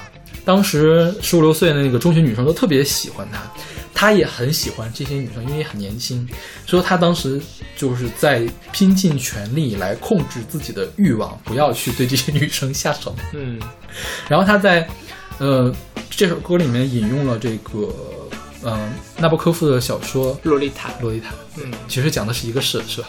啊，洛丽塔就是类似更严重一对对，些，更更严重的一个事对，情。洛丽塔对恋童了嘛？你知道？对对，然后 Sting 专门声明了，这首歌并不是他自己的亲身经历，想象中了，可能是。就是就是描绘了一个景象。对对其实就是说，如果没有控制住，会发生什么样的一个事情。是的，是的，但是这种，就是说这种情愫是真实存在的，嗯是你没有办法控制的一个事情，呃，很难控制的事情，但是一定要把它控制住。我觉得他想表达的是这样一个意思。是的，嗯，也能理解啦，就是人之常情嘛。对对我觉得我要当老师也是不可能没有这样的想法 OK，OK，对吧？嗯我觉得是，对，谁都不是圣人，但是就是就像你刚才说就是像你刚才说的，贪婪也是人的本性，对然后可能伤就是去霸凌别人也是人的本性，嗯但是我们作为一个社会上面的，在社会中的人，我们就要去控制它。是，对对。有的时候也不能太 follow my heart 了，是吧？对，就是我觉得之前我们在跟那个嗯来者不祥老师在来聊自由的那那、嗯那那一块嘛，就是我觉得就是自由就是在不不伤害到别人的自由的时候、嗯前提下做自己想做的事情，这个我觉得是我做 follow my heart 的一个目标。OK，嗯。那好，那我们来听一首来自 Police 的《Don't Stand So Close to Me》。Of schoolgirl fantasy. She wants him so badly, knows what she wants to be. Inside her, there's longing. This girl's an open page, bookmarking. She's so close now. This girl is half his age.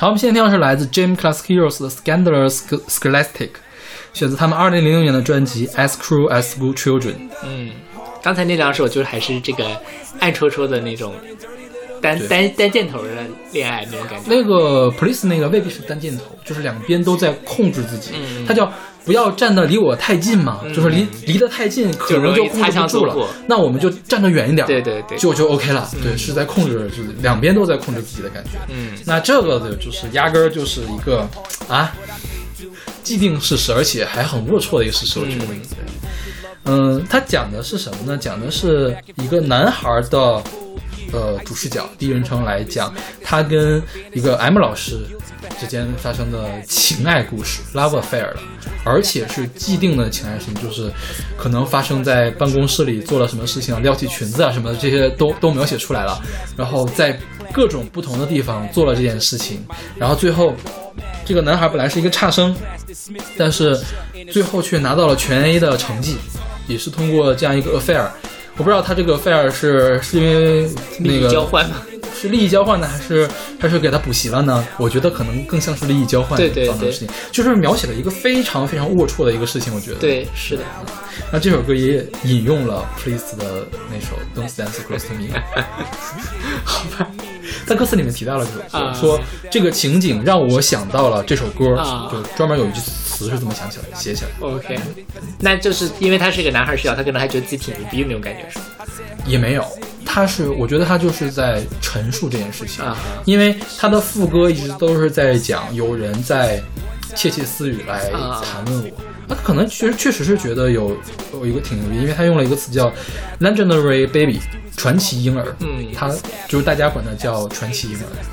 我但是我觉得 legendary 是一个特别牛逼，但是 baby 并不牛逼啊，所以就是就很复杂嘛。就是挺复杂的。对对对，是因为 legendary baby 它不是听起来就不像一个褒义词，对，像讽刺嘛。对所以我觉得他也可能未必觉得自己很牛逼，而且像欧美他们一般霸凌事件都发生在这个 locker room，就在更衣室里。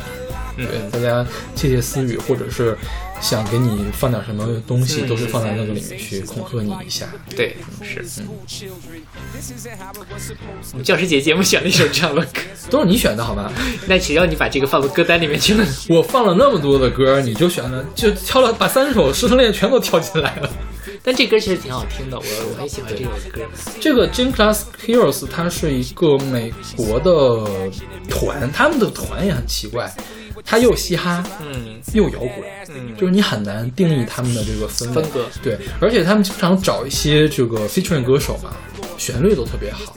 嗯，我那段时间还挺喜欢他们的这个歌，但是他们现在好像解散了。九七年成立，一二年解散，但一八一九年又出来个巡了个演还是怎么样但是现在又解散了，嗯，对。缺钱花了吧？可能就是。有可能。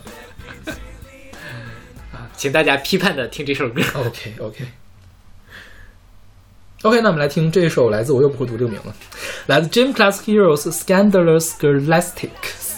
给勺子老师鼓掌。 And I can hear him talking in the hallways. I'm always late for lunch, learning dirty little lessons from you. Now my name is on the lips of every cheerleader in my school. Now I'm a legend in the locker room. Legendary, baby. I was just a snotty nosed degenerate with thick past perfection. Dodging teachers out to get my late ass attention. Hardly a hard throb, but I made do. Using them same circle, yes or no notes I used in grade school. Folded love letters with the tab that read pull here. Writing back and forth in notebooks for a full year. I used to daydream about Miss Magnuson, the type of fantasies you kind of feel guilty for having, but who hasn't? The only difference aside from age was the fact I acted on it. And who wouldn't? A schoolboy crushed a mature woman and they hit it off so well. And I could tell the day she asked me to stay after class that it was all bad, but I just bit my lip and acted all mad. The bell rang, class dismissed, the door shut, and a skirt went up. That's a wrap. Talking in the hallways. I'm always late for lunch, learning dirty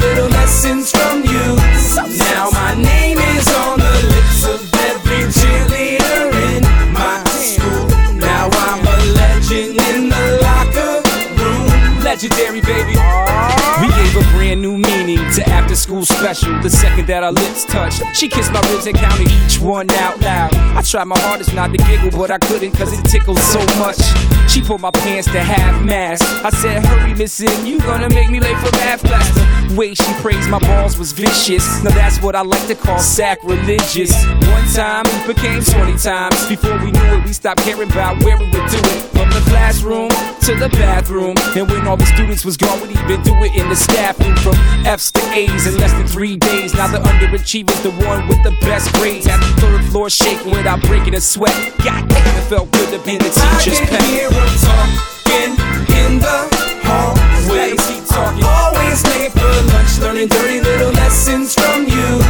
Now my name is on the lips of every cheerleader in my school. Now I'm a legend in the locker room. Legendary,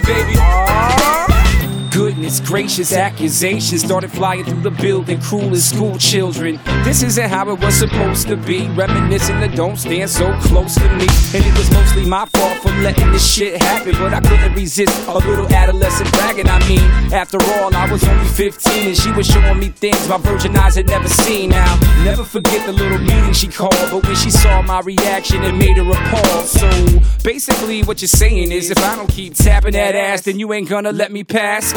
Some punishment, lady. And as I turned towards the door, I looked back. She had her clothes on the floor. Needless to say, I passed with flying colors, but my teacher was my best friend's mother. hear Damn. 'em talking in the hallway. I'm always late for lunch, learning dirty little lessons from you. Now my name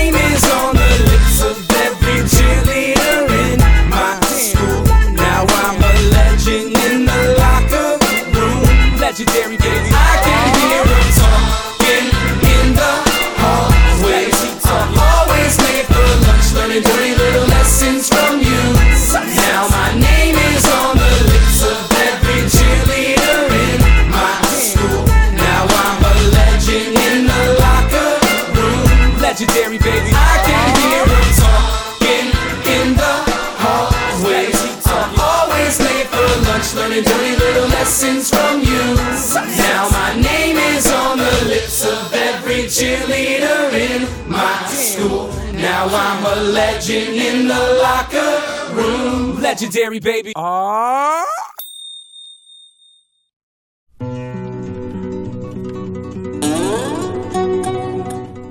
我们今天用特别晦涩的一首歌来做结尾。嗯说实话，这个歌我没有太看懂他要说什么，而且我去查了一下，它里面用了很多的典故，嗯甚至引用了《道德经》。啊，这首歌是来自 Leonard Cohen Cohen 的《Teachers》，选自他一九六七年的处女专辑《Songs of Leonard Cohen》。这个莱昂纳德·科恩可以是跟鲍勃·迪伦齐名的一个音乐人，是因为他是写诗、写小说出道的。他先写的是，先写的小说是加拿大人嘛，然后才开始发行的专辑。他最有名的专辑是《哈利路亚》，就是哈利路亚，哈利路亚，就那首歌是他写的。然后他早年的风格跟他后面的风格也不太一样。你看《哈利路亚》那首歌，我不知道你听没听过他的版本，是那种特别深沉，感觉你你觉得他的唱功很不好，他在努力的维持自己的音准那种感觉。但他其实，你看他早年的这个民谣，其实很清澈的那种感觉的他的风格是在变的，就是越来越有味道，就越来越像贝比的那种嗯味道。然后他在二零一六年已经去世了，所以我不知道，如果他不去世的话，他会不会将来也拿一个诺贝尔的文学奖 一类的东西？对他其实他会在他的音乐里面关注很多的内容，比如宗教、政治，还有孤独、性、爱情。然后他拿过加拿大勋章，加拿大勋章是加拿大政府发给平民的最高荣誉，对，就是其实是相当于也是国宝级的一个人物了。对，然后他经常关注政治问题，总愿意讨论战争。然后这首 Teachers 嘛，他说的我觉得并不是确实的某一个老师，对而是说把他那个人生中遇到的人，很多人都比喻成老师。就比如说他第一句话叫 I met a woman long ago, her hair's the black, the black can go，就是说我遇到过一个女人，她本来是一头黑发，但是她现在黑发已经变白了。有人分析这句话可能指的是他的母亲，因为他母亲是个犹太人，犹太人就是黑发嘛。然后那个这个母亲是老师吗，然后他温柔的否定了，对而不知道他到底想要说什么。他这里面说呢，Are you a teacher of the heart？、嗯你是心的老师吗？嗯然后他温柔的否定了。后面又说我遇到了一个女孩儿，嗯然后是他说啊，Are you a teacher of the heart？、然嗯后他回答说 Yes, but not for 就 OK，是这个女孩是 blonde，是一个金发女孩。嗯就这个金发女孩就跟前面的黑发是形成对比的，她可能暗指的是科恩的前女友，嗯他们曾经在希腊生活过很段时间，而且她这个前女友恰好就是一个金发金发的女孩。嗯对，嗯所以就是他其实就讲了 teacher of the heart，、嗯心的老师，嗯心灵的老师。那嗯可能他都在追求所谓的内心的平静也好，或者内心的某一方面的修为也好，但是嗯就是没有人能够来充当这一角色。嗯嗯。然后他后面有一句话就是说，Follow me, the wise man said, but he walked behind。就是说有一个智者跟我说，跟我走吧。但是那个智者却站到了我的身后。这句话就出自《道德经》，是“欲先民，则必以身后之”啊，必以身后之。啥意思？就是我也不知道啥意思。If you want to lead the people, you must learn how to follow them。预先什么欲先民，民那个人民的民啊啊啊，然后必以身后之。？OK，嗯，好哲学哦，对，好像有那么点道理哈，但也说不出来什么道理。对对对对。然后他后面又引用了鲍勃迪伦的一首歌，叫《It's All Right, Ma》，就是。呃，鲍比伦又引用的是谁呢？是那个凯斯特勒的一一部小说，叫《正午时分的黑暗》，讲述的是一个布尔什维克老人的故事。就是说，说什么呢？说午间的日食可以给富贵的人投下阴影。然后呢，耶稣当年被钉在十字架上之后，也是在正午的时候出现了黑暗。然后这个他这有段歌词叫 “Morning came and came noon, dinner time 呃、scalpel blade”，就是就是从从早上到中午嘛，然后到晚上的时候又出现了一把手术刀，就是在引用鲍勃迪伦，同时又引用那部小说，就是搞整个的这个文章都这个诗就写的很晦涩难懂，就是你很难一下子看懂他到底要写什么。然后后面他又这手术刀是什么呢？手术刀其实是暗指堕胎的问题。对，后面后面他又提到了这个同性恋的这个问题，因为刚好在出这本专辑的时候，那个科恩发发了一本小说，他当时就在探索怎么样去探讨同性恋的议题。对，反正整个这首诗都很神奇。然后最后不是用了三个问句来结束吗？因为他整个诗写的很有禅意嘛。其实这这三个问句是典型的公案风格。什么叫公案？公案是禅宗的一种格式，就是介绍禅宗的禅宗祖师的一段言行或者是一个故事。这个故事通常是以连续的疑问句来结语。然后这首歌刚好是以三个同相同的，就是 Are you licensed on？Are you licensed on？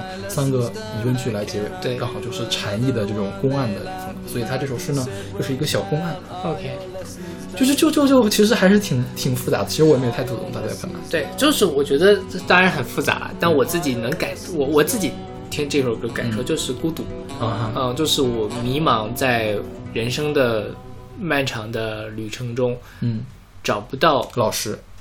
对找不到可以可以让我可以 follow 的人，可以对可以让我 follow，就心灵上可以 follow，、嗯。可以指点我，可以让我不再这么迷茫和孤独的那个人，我始终找不到。嗯，对，但是冥冥中好像又有那么一个人一直在对。在这里，但是我一回头看他，他发现他在我的身后，是的，是的，是的。然后还还会有声音来问：“Are you licensed？on？你的作业做完了吗 OK，？” 但是我也不知道这个老师是谁，来自哪里，我也 OK 可甚至我都不知道我的课程、我的作业到底是什么。OK，对，所以大家自己去品味吧。我觉得 是一个很深的歌。是是是，对。所以我觉得那个可能科恩很多的歌都是这个样子，就是你你不看点注解的话，你完全不知道他想干什么。是的，但是其实你不看注解的话，你也可以有自己的自己的一个想法啊只不过就是很难用语言来表述出来。是的，这就是我觉得这个是诗歌特别有意思的地方。嗯嗯嗯，对，他也是少数可以把歌词当做诗歌来看的一个人。是的。哎我们后四首这个英文歌其实跟歌颂老师就一点关系都没有。对，你看我选的中文歌都很正啊，嗯哼，就是我也选了很正的英文歌，只不过你没有选而已啊。好吧，就是其实讲老师的歌有很多嗯嘛，比如说我自己，其实我蛮想选什么好大一棵树啊，还有那个好，大，一棵树我们选过，所以我没有选哎，啊选过吗？那个纪念的，哦哦，是吧？哦纪念逝者的时候耀邦嘛，好好像是嗯对对选过的。然后那个还有那个宋祖英那首歌，嗯。嗯，就是反正长大后我就成了你。对对对对对，这都是对对于我来说是那种我一想到老师我就会想到的歌曲，对，所以嗯，也可以给大家提供一些教师节的歌单，OK，后面几首就算了。但是你要是有一些什么其他的奇怪的想法，你也可以。不提倡，不提倡。那个阿巴的其实你可以可以说了，嗯阿巴的我觉得还 OK 了，后面两首就算了。对对，最后这个反正也听不懂。科恩的这个，你可以给你的语文老师听一听。啊，对，英语老师英语老师对，英语老师、语文老师都可以。是，反正挺挺有意思的，就是希望大家都能在人生中遇到能够给你带来正面帮助、正面影响的老师，也希望大家，包括勺子老师在内的各位人民老人民教师，节日快乐！嗯，OK，哎，对了，说起来，你们教师节会有什么活动吗？会给老师送礼物，我们所的教师节都是每年都是一样的，就是你每个进入大门的老师会有人送一朵花，就是就是这样。怎么鉴别是不是老师？认识是吗？但因为我觉得你们所还挺大的，不可能所有人都认识。嗯，这个我就不知道，因为我从来没有在教师节是从正门走，所以就。哦，你今天可以去试试。然后一般的每个课题组会给自己老师准备礼物，嗯，对我们也是，就是就，但是我们老师不要礼物，我们老师明确说了不要给我准备礼物。所以你们就不准备了是吗？对，就是确实是，我觉得准备了老师，因为他会他是真的不需要我们给他准备礼物，嗯，他不是那种做做样子的那种。是送送礼物这件事情也很难了，你很难送到点儿上，是，就是可能对送老师是个负担。是所以比如说，就像因为我父母都是老师嘛，我觉得可能对于他们来说，很多时候学生送的东西，一方面是很感动，学生心里有，但另外一方面那个东西确实是真的没有用。OK，好吧。所以我们家里有有有一阵子就是会有很多教师节的时候，各种各样大大小小的包装，然后我就在家里拆，然后看哎这个东西可以放在哪儿之类的。啊，但我觉你家不得摆满了呀，呃，所以都扔了吗？就后来搬家的时候可能就扔了但是搬家之前应该都还在。OK 是，然后那个嗯，送送贺卡之类的，嗯。就因为我觉得，嗯、说白了就是个心意嘛，尤其是现在对于现在的人来说，大家真的什么都不缺，嗯、那能够表达你的心意是更重要的一件事情。对，而且贺卡也比较好留，可能嗯。未来翻出来的时候，哦，能想到遇到了这样的学生。OK，OK，那我们这期节目就到这儿了，祝勺子老师节日快乐。谢谢谢谢谢，已经过了，祝大家中秋节快乐，好的，那我们下期再见。下期再见。I met a woman long ago, her hair the black that black can go. Are you a teacher of the heart? Soft, she answered no. I met a girl across the sea, her hair the gold that gold can be. Are you teacher of the heart? Yes, but not for thee. I met a man who lost his mind in some lost place I had to find. Follow me, the wise man said, but he walked behind. I walked into a hospital where none was sick and none was well. When at night the nurses left, I could not walk at all. Morning came and then came noon, dinner time. A scalpel blade lay beside my silver spoon. Some girls wander by mistake into the mess that scalpels make. Are you the teachers of my heart? We teach old hearts to break. One morning I woke up alone, the hospital and the nurse is gone. Have I carved enough, my lord? Child, you are a bone. I ate and ate and ate, no, I did not miss a plate. Well, how much do these suppers cost? We'll take it out in hate. I spent my hatred every place, on every work, on every face. Someone gave me wishes and I wished for an embrace. Several girls embraced me then. I was embraced by men. Is my passion perfect? No, do it once again. I was handsome, I was strong, I knew the words of every song. Did my singing please you? No, the words you sang were wrong. Is it whom I address? Who takes down what I confess? Are you the teachers of my heart? We teach old hearts to rest.